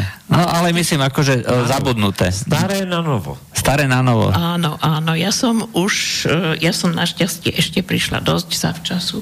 Ešte všetko nezaniklo, lebo lebo vlastne proti ľudovej architektúre bolo mnoho e, vecí, medzi iným aj to, že to je dedičstvo kapitalizmu a chudobné a úbohé a že teda e, veľmi mnoho vecí sa zlikvidovalo. No a, no a navyše na všetkých tých e, majiteľov mlynov, kováčských vyhní a, a, a ďalších a valchárov a farbiarov, modrotlačiarov sa pozeralo na, ako na, na buržujov. kapitalizmu ako na ľudí. Maloburžázny. Áno, maloburžázia, to bol pojem. Áno, áno, takže vlastne uh, len čo sa zmenil ten systém, tak v podstate v 50 rokoch, teda po 48. im tieto ich zariadenia zatvorili a, takže už nemohli mlieť, nemohli sa obohacovať, nemohli e, žiť. Áno, zdierať, zdierať, zdierať chudobný. Zdierať treba vlastné rodiny pod tvár 24 hodín. Áno, to, že keby nebolo mlinárov, tak povstanie by bolo veľmi na tom zle, pretože mlinári naozaj po, m, futrovali, pomáhali, dávali múku, dávali, proste naozaj pomáhali partizánom. Tak na to všetko sa zabudlo. Presne takisto aj kováči, podkovali im tie kone, no. Takže, takže tí e, všetci boli takí veľmi, tí, ktorých som postretala, veľmi mnohí boli veľmi, eh, povedala by som, z časti smutní, ale oni už boli nad vecou. Oni už nemohla by som povedať, že by nenávideli všetkých tých, ktorí im to zavreli. Oni už len tak hľadeli, že vlastne takto to chátra. E, zažila som jedného mlinára, ktorý žil sám so svojím synom a mal nadstavený mlyn a obnovený mlyn po vojne, pretože, pretože e, im ho teda vojna zničila. Urobil si pôžičku mlyn postavil a mlyn im zavreli. Takže, takže vlastne všetci prežili také veľké, ťažké sklamania, No, ale e, naozaj v tomto čase už prišli na to, že vlastne zo sklamania sa žiť nedá a že proste... E, Život ide ďalej. Ide ďalej, áno. Mm-hmm. A poznala som tým pádom mnoho veľmi takých ušľachtilých, dobrotivých a múdrych ľudí. Naozaj boli veľmi veľmi dobrý a tak mi niektorí vysvetľovali, ako to fungovalo, čo bolo treba, aby, to, aby ten mlyn vôbec išiel, aké tragédie sa niekde udiali, čo všetko taká voda z, zmôže. To sú fantastické veci, ako treba vedieť vyrátať také koleso. Naozaj, to je... No, vy si... Keď o tomto hovoríte, tak ja si spomínam na Málo kto vie, že Dežo Ursini bol filmár, dokumentarista a v tých odporných rokoch 70 keď taká šeť tu bola v tej Bratislave bez nádej pre mnohých, tak on natočil krásne, e, krásny dokument o bačoch e, a chodil potom Liptové a, a každý hovoril, že ako je možné, že tak odpornej dobe natočil tak krásny dokument a presne to robili tí ľudia, tí starí bačovia, že boli poznesení na všetkých. Bolo to v nich, istá horkosť toho života, ale poznesenosť zároveň. A to bolo neuveriteľne citlivé. Kedy si dávno dávali aj slovenskej televízie. A toto je presne tá, tá, tá výpoveď, čo aj vy hovoríte, že moje, moje babke zobrali vlastne penziu v Trenčanských tepliciach, malú vila, vila Vlasta po nej, babka je Vlasta, po nej bola pomenovaná, vila Vlasta. A si pamätám, keď sme boli mali, tak vždy sme tam chodili a vždy sa na ňu pozrela a vždy ju to rozplakalo, ale bola nad tým poznesená. Hej. Áno. Jedine, čo hovorila, Boli hovorila príbeh eh, tajomničky eh, komunistické na, na výbore miestnom, že donášala za gardistov, donášala za komunistov. Prežila všetko. No, a, uh, Niektorí ľudia sú takí. My si, my si hádam ani neuvedomujeme, že to boli ľudia, ktorí boli pred vojom technickej inteligencie. Ano. Oni boli tí, ktorí, mlinári, vedeli také veci robiť ako nikto. Stavali mosty napríklad. Vedeli ponad vodu sklenúť. Stavali naše artikulárne kostoly napríklad. To boli mlinári, pretože tí vedeli, ako sa s drevom zaobchádza. Takže to, to je taká obrovská škoda. A niektoré zariadenia boli strašne dvomyselné. Napríklad taká valcha veľmi mnohí pri mline mali vždycky ešte aj nejaké ďalšie zariadenia. Takže napríklad Valcha, kde sa spracúvalo e, ovčie súkno. Ovčie súkno, ktoré sa vlastne, teda plátno, ktoré, z ktorého sa stalo to súkno, ono sa tak zbilo dohromady a bolo e, taká dobrá tepelná izolácia, ako sa nedá nejako ináč. Alebo Ďalšie také zariadenie boli hámre. Hámor, fantastické zariadenie na spracúvanie železa. No a boli celé doliny, napríklad v Medzeve celá dolina, kde boli desiatky hámrov. No. A ten hámor, uh, viete, konštruovaný tak, že jedna polovička bola murovaná, pretože tam bolo ohnisko, hrozne masívne komíny, v ktorom sa to železo muselo rozstaviť a potom bolo velikánske kladivo, na ktorom sa teda vykovalo niečo, všeličo. A keď som ja v takom hámre videla na stenách celé plagáty a tam nakreslené, že e, neviem, lopaty, motiky, e, čakany, tieto sú neviem, pre Liptovskú kokavu, ale tieto lopaty sú pre e, pribilinu, susednú dedinu. Viete, to je taká, taká obrovská škála všetkých tých foriem, tých tvarov, to si ani neviem predstaviť. Alebo také e, farbiari, modrodlačiari. Tí mali tiež takéto vzorníky a vedeli, že áno, tak toto je vzorka, ktorá, ktorú nosia, neviem, v helpe a toto je vzorka, ktorú nosia, neviem, v sliačoch. A každý, no a teraz ešte tie vzorky e, boli rozličné pre mladé dievčatá, pre mladé ženy a pre staré ženy a pre každý deň a pre sviatok. To sú také velikánske fondy toho výtvarného, že ja som čím ďalej, tým viacej objavovala, aké úžasné nadanie majú títo naši ľudia. Viete, No, vy ste, spolu, vy ste spolu s tou, s tou technikou alebo architektúrou v podstate objavovali uh, pomaly zabúdajúce Slovensko. Hej. To znamená e, celý život, veľkú časť života, ktorá tvorila, e, tvorila vlastne tú slovenskú spoločnosť. Dneska sa diváci, do, e, poslucháči dozvedeli, že keď je obec a sa volá Trenčianská turna čas Hámre, tak tam, tam zrejme bola takáto takáto dielňa na kovanie, alebo vyšné, hámre, že to je, to je z toho odvodené. Áno.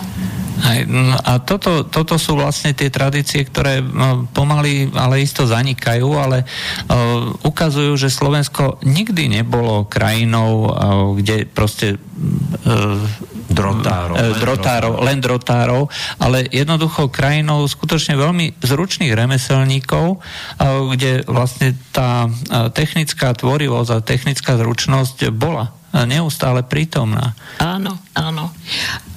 Áno, mala by som povedať teraz ešte, že my sme síce taká, e, ta, e, taký národ, že hovorí, že, že, že sú ľudia doma sedí, že, že sedia za pecou, že sú zápecníci a tak. Ale mali sme množstvo e, profesí, ktoré cestovali na tí drotári, ktor- o ktorých hovoríte. Mali sme, mali sme drevorúbačov, ktorí išli dolu plťami, viezli drevo až do Budapešti. Um, mali sme e, furmanov, ktorí vozili hmm. veci. A... Liptovskí murári, ktorí postavili Pešť. murári, ktorí postavili aj Viedeň, aj Viedeň, aj do Viedne chodili. A proste sú profesie, teda mali sme takéto profesie, ktoré naozaj dvíhali tú e, schopnosť, tú, tú, tú intelektuálnu úroveň. A e, teda, že ne, neboli sme len peciváli a pecúchovia.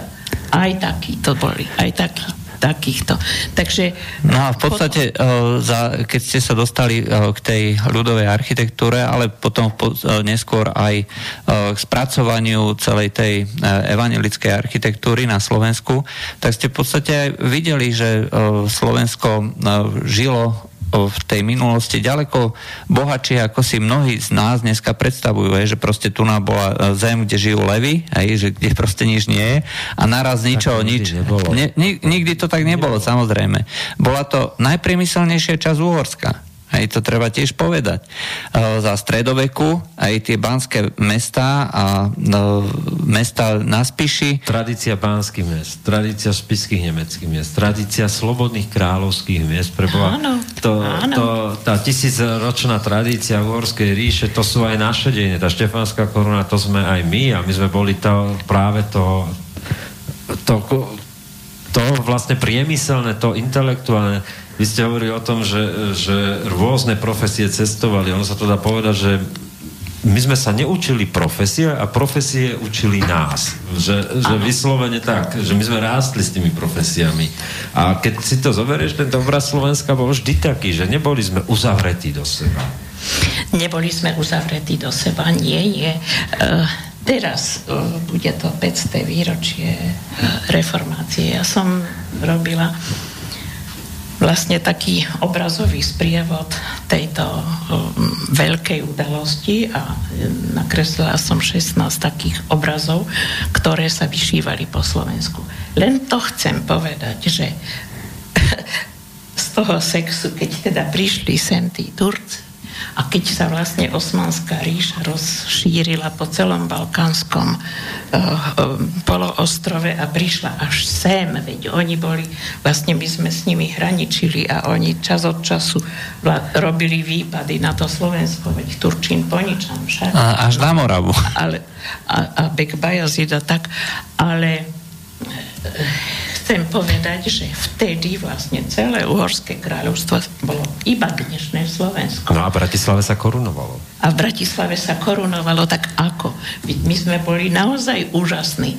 A, a proste potom rad radom tieto mesta, okrem toho tá velikánska vzdialenosť, veď, o, o, veď tí nadaní chodili študovať na nemecké univerzity a oni sa vrátili a oni prišli naspäť a oni tu na potom... Banská akadémia. Banská akadémia, samozrejme. Prvá akadémia vôbec. Kremnica, mincovňa no. celého štátu. Mária Terézia vďaka tomu mala také skvelé dukáty, že sa v Kremnici razili a neboli žiadne, o, žiadne okradnuté.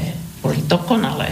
No, takže tá naša história je úplne iná ako by... Prečo je to tak, že veríme viac nejakým takým samouboleným mýtom, než tej skutočnosti, že my sa nemáme za čo hambiť. My sme naozaj za tých tisíc rokov urobili jeden veľký, ten kultúrny, sociálny, modernizačný skok, ktorý má veľa pozitívnych prípadov, príhodov. Uh, uh, obrovské množstvo osobností. Obrovské množstvo. Prečo, prečo je to zredukované, že že na to, že stále tu zápasíme iba uh, s mýtami a, a stále sa upíname iba k tomu Svetoplukovi, iba k tomu Cyrilovi metodovi, iba k tomu, ako sme boli utiahnutí. Lebo pravda je, že iba maďarsko-uhorské vyrovnanie 1875 nám ublížilo reálne. Veľmi. A, ale ano. to predtým, veď, veď celá tá, potom druhá generácia poštúrov, poštúrovcov, Viktorín, Palárik, prvá Viktorín mal uh, v Doneckej univerzite, bol uh,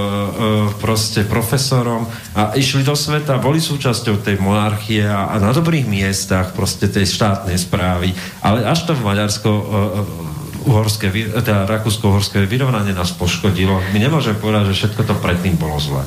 Nie, nie, no? nemôžeme povedať, že všetko bolo zle. Naopak, ja som o tom presvedčená, že veľmi, uh, že Možno, že práve tie e, ťažšie pomery spôsobili, že sa vyvinuli také výnimočné osobnosti, že naozaj máme ľudí, ktorí boli neporovnateľní. Napríklad, no taký Matej Bel.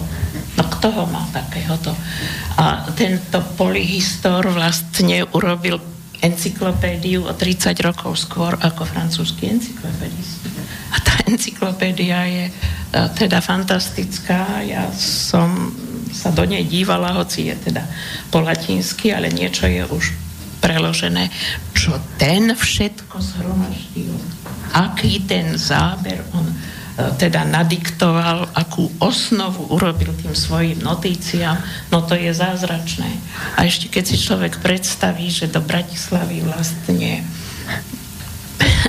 prišiel uh, z, znovu zrodiť líceum, pretože on prišiel v roku 1714 a v 1713 bol mor, ktorý vyhubil všetkých žiakov a tí, čo zvýšili, tí utiekli, aj učiteľov. Tak on prišiel znovu zakladať a vlastne zorganizoval ho celkom ináč a celkom po svojom, lebo si to teda vypýtal, aby mohol tak. A potom sa mohol pustiť do vedeckej práce. A stal sa, prv, vy, začal vydávať prvé noviny pre šporku. E,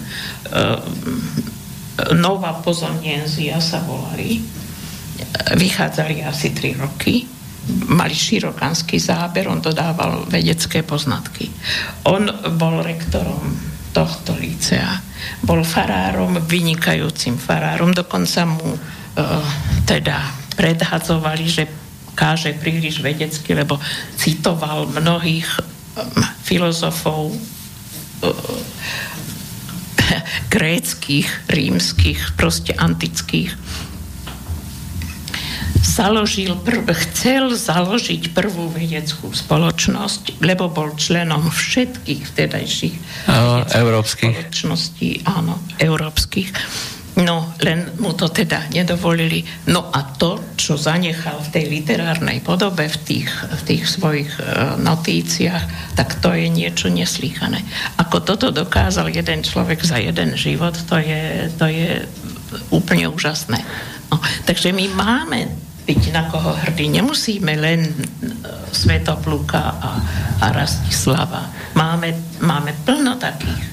No, to znamená, že vlastne slovenský národ je historickým národom, aj zanechal obrovskú stopu, napríklad keď dneska celý svet platí dolárom, kto vie, že vlastne to je odvodené od slova toliar.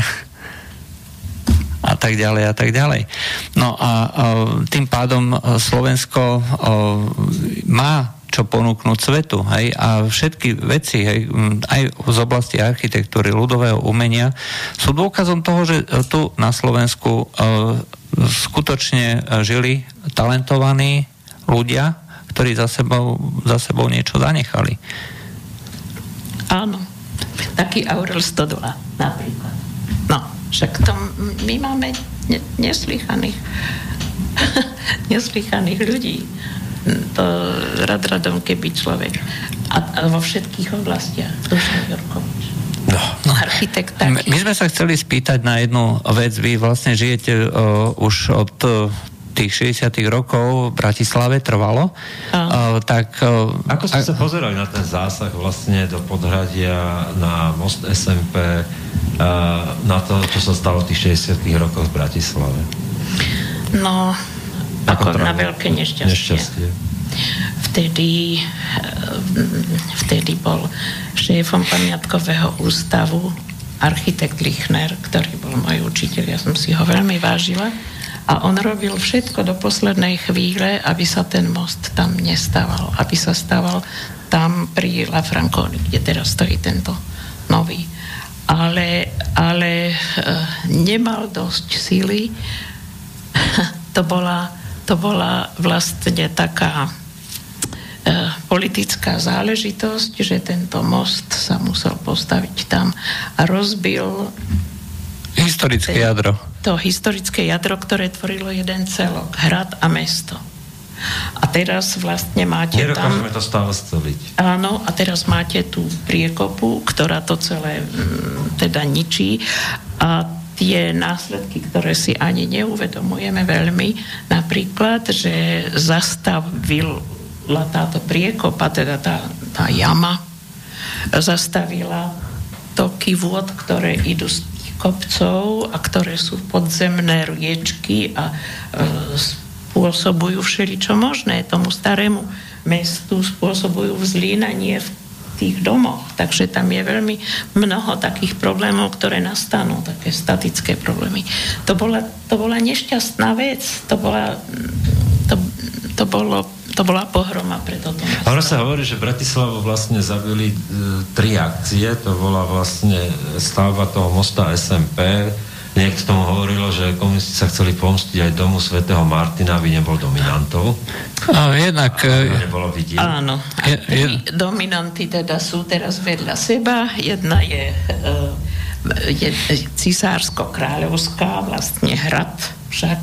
Čiže to je vlastne zemepán, potom je církev dom, no a potom je socialistická tá. A, a druhá pomsta bola, že Bratislava nebola akože e, to, že kapacitne mala mať nejak 200 tisíc obyvateľov, 250 urbanisticky, keby e, tak ako prirodzene rástla, ale že toto, tento priestor nikdy nebol nameraný na 450 tisícové mesto a že vlastne prvá pomsta bola taká, že sa ten Ružinov začal stavať, lebo však to bolo prvých 80 tisíc ľudí a potom 135 tisíc ľudí Petržalka. A tým sa to už úplne zabilo, lebo ten dôsledok bolo, že vlastne prišla na miesto mesta, ktoré malo stredoeurópsky charakter a bolo e, multikulturálne, to prirodzene, že tu bola maďarská menšina a nemecká menšina, silná židovská a židovská menšina, rybničné námestia, celé podhradie bolo židovské. No, zničená synagóga aj tým množstvom. A my sme to vlastne potom nahradili e, robotníckou triedou v Petržalke a, a tie dôsledky boli katastrofálne, preto, to, preto genius loci vlastne. Áno, to je veľ, veľký zásah naozaj. A vlastne do Bratislavy sa nasťahovalo množstvo ľudí, ktorí e, s ňou nejako nesúvisia, nesúvisia ktorí majú svoje korene a, uh, úplne inde a tak to vidíme uh, v tých víkendoch, nie? Nastáva no. sťahovanie Vyprázdnenie Bratislavy. Vyprázdnenie Bratislavy a potom zase v nedelu kolóny tých, no, ktorí sa vracajú. Ono po tom 89. ako mnohí ľudia žili v nádeji, že sa skutočne ako niečo vráti, hej, že sa budú robiť tie zásahy, architektonické zásahy tak, aby sa ten duch toho miesta znova obnovil, ale zdá sa, že to tak nebolo. Ja myslím, že to sa umele nedá. Prečo to je, že, pardon, že prečo to je, že vlastne ani Bratislava nemala nikdy šťastie na mestských architektov po revolúcii a, a to je vidieť, že ešte viac ju rozbili tie nové dominanty tých veľkých e, biznis centier a tak ďalej, že ešte viac to rozbili. E, myslím, že jediný, ktorý bol taký, že pozitívne naladený voči Bratislave bol šlachta, ani tomu sa to nepodarilo nejak zlomiť. Ja si myslím, že to je asi ťažko. To už mm, bolo neskoro, pretože tie pozemky boli vypredané. Hneď po 89. sa objavili takí developéri, ktorí si vyboxovali dôležité miesta, veď vidíte aj nábrežie. No. A aj rad radom proste. A potom prišli ešte tie požiadavky na na stavbu takých výnimočných budov, ako je rozhlas, ako je uh, banka. Národná banka. Národná, áno. A na takých miestach, ktoré do tej panorámy Bratislavy, my máme takú nádhernú panorámu, že to je fakt škoda pokaziť pretože ten hrad nad uh, Bratislavou a ešte predtým, keď idete, tak vidíte ten devín, také, takúto panorámu Sme zničili. No. Bolo škoda tam postaviť tú banku a takúto ozrutnú, takú obrovskú. No, máme pech a mm, bolo jedno obdobie, kedy Bratislava nemala hlavného architekta.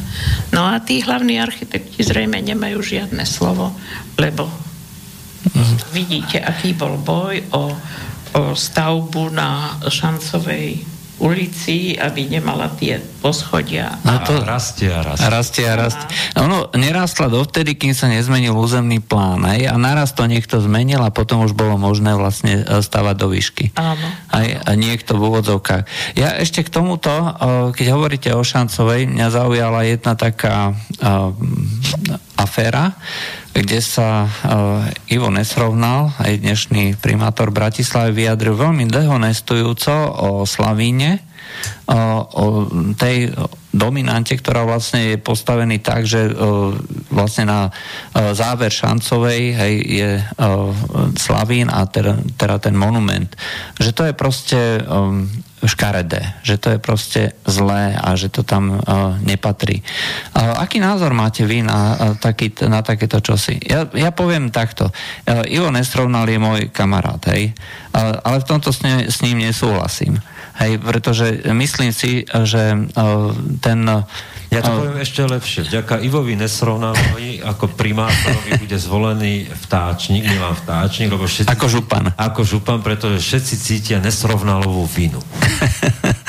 je, to, je to možné, myslím a, si, že... Ale, ale no, ja ešte len dokončím, ja ešte len dokončím, že myslím si, že uh, tá, um, to miesto uh, sa tvorí vlastne e, tými všajakými budovami a ľudia postupne, e, aj keby s tým zo začiatku nesúhlasili, nakoniec si uh, nájdu spôsob, ako to, ako to nie, že mil, ak už nie milovať, tak sa tomu prispôsobia a nakoniec sa to stane dominantou. To je príklad napríklad Eiffelovej veže, ktorú v Paríži proste nenávideli. Hej, že takú ozrutnú opachu, dneska je to dominanta Paríža aj na všetkých, na všetkých pohľadniciach a je to proste ikonická záležitosť. A hovoriť, a myslím si, že zo Slavína sa stalo tiež práve tým, že sa to stalo tá taká dominanta a dneska... Šanzelize končí víťazným oblúkom, ano. máme slavy. A, a, a dneska, dneska e, to nie je proste e, znak toho, že sme podriadení nejakému impériu. Hej? Dneska je to dominanta. Jednoducho a si, e, znak, jeden zo znakov a symbolov Bratislavy.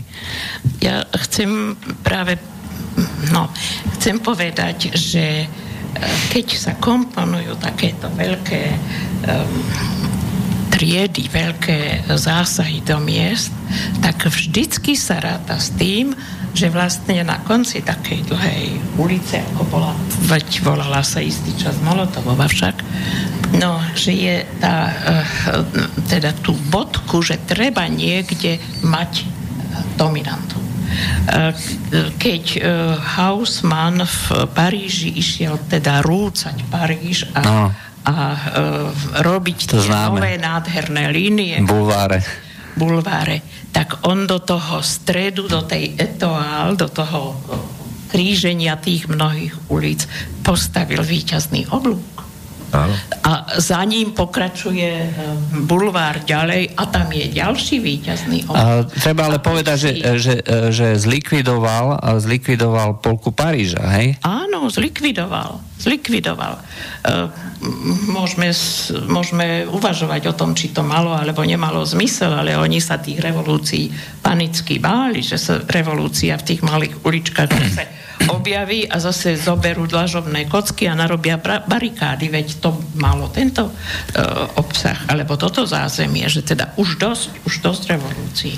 No a v um, Amerike na konci dlhánskej, uh, velikánskej, uh, neviem, ako to nazvať, bulváru obrovského je, je uh, vodotrísk a potom je ich kapitol, nie?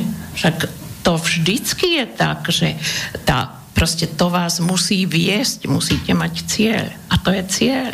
To je, tá dominanta musí prísť. Musí prísť. Tam, to miesto, tam sa žiadalo niečo postaviť. Dobre, ale má to dneska politický obsah, lebo toto je vlastne ten, tá kritika, ktorá ale zaznieva. má, veď teda aj v Bratislavu bolo treba oslovodzovať, veď tam je naozaj, veď to je cintorín. Veď ja viem, ale, ale to má ten politicky negatívny. Hej, to, to chcem zdôrazniť, že pre niektorých ľudí e, je e, Slavín niečo, čo im väčšine pripomína v podstate ako keby... Ruskú stopu. Ruskú stopu, hej, že, že, Áno, ale, ale zlú Ruskú stopu. 45. Ľudia by mali pochopiť, že ten 45. je niečo iné, ako je 68. 68. rok. Samozrejme, kto by mu išiel robiť pomník. Ale títo chlapci, ktorí tam ležia, tam už ležali koľké časy, veď ich uctiť treba. Nie. Veď bojovali nie za, bojovali za nás. Bojovali za nás a za to, aby ten Lebensraum eh, skutočne ostal pre nás. Áno, a nie pre áno. tú nejakú nadradenú rasu. Ten, uh, hrozný nemecký fašizmus. Minule som sa uh, náhodou um, pozerala a videla som taký, hm, tak, taký film o tom, že teda uh, síce norimberský proces odsúdil tých veľkých papalášov, ktorí to teda spúšťali, ale to bol film to, tento o tom, že vlastne všetci aj tí oveľa menší, oveľa nižšie posadení rôzni úradníci na, tomto všet, na tom všetkom kantrení ľudí spolupracovali. Že, že to, to vnútorné ich presvedčenie, výbava duchovná bola, že treba tých e, Židov a tých nepriateľov a všetko to, proste, že to treba likvidovať a že treba bojovať proti Slovanom a treba tu eh, teda do toho Ruska. No, však. No, ono uh, nakoniec to skončilo tá tak...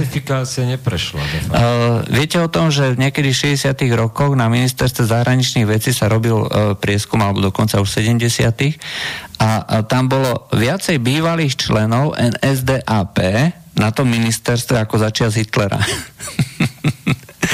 Eh, to málo kto vie, denacifikácia neprebehla, pretože eh, prakticky všetci, celý nemecký národ sa zúčastnil vlastne tohto, eh, tejto podpory a nemôžete odsúdiť celý národ. Hej. To znamená, že presne. prakticky celá tá generácia, ktorá podporovala Hitlera, aktívne podporovala Hitlera, vedeli o tom, že čo robia a robili to dobrovoľne. Neskôr prešla do funkcií až do tých najvyšších štátnych funkcií a dokonca bola súčasťou tvorby Európskej únie. Európska únia je dneska pokračovaním vlastne celého tohto. Hm, pravda. Takže, takže, takže stavať sa proti tomu, že Slavín, či má tam právo existovať? Áno, má, musí. Má a musí. No, um, myslím si, že um, to je taký um, celkom zaujímavý uh, oblúk vlastne od toho začiatku, keď sme hovorili o tom, že uh, počas druhej svetovej vojny uh, došli tu osloboditelia a uh, zároveň vlastne končíme rozprávanie o tom, že tá Bratislava je nejakým spôsobom spätá a nedá sa to z tejto histórie nejako vytrhnúť a nedá sa to hodnotiť vyslovene len čierno-bielo. Tak a keďže tých tém by bolo ešte strašne moc, tak my budeme radi, keď pani profesorka príjme aj na budúce nás pozvanie niekedy, Lebo, aby sme sa vrátili. Skutočne, uh, my sme uh, mali ďaleko viacej nápadov, námetov, čo by sme sa chceli spýtať, ale tie dve hodiny, to je veľmi krátky čas. To už sú dve hodiny. Áno. My sme vám hovorili, že to pôjde veľmi rýchlo. Fakt, to Áno. A s takým príjemným hostom to by boli aj 4 málo. Pekný deň a pekné už popoludnie, lebo máme 14. A želajú naša host, pani profesorka.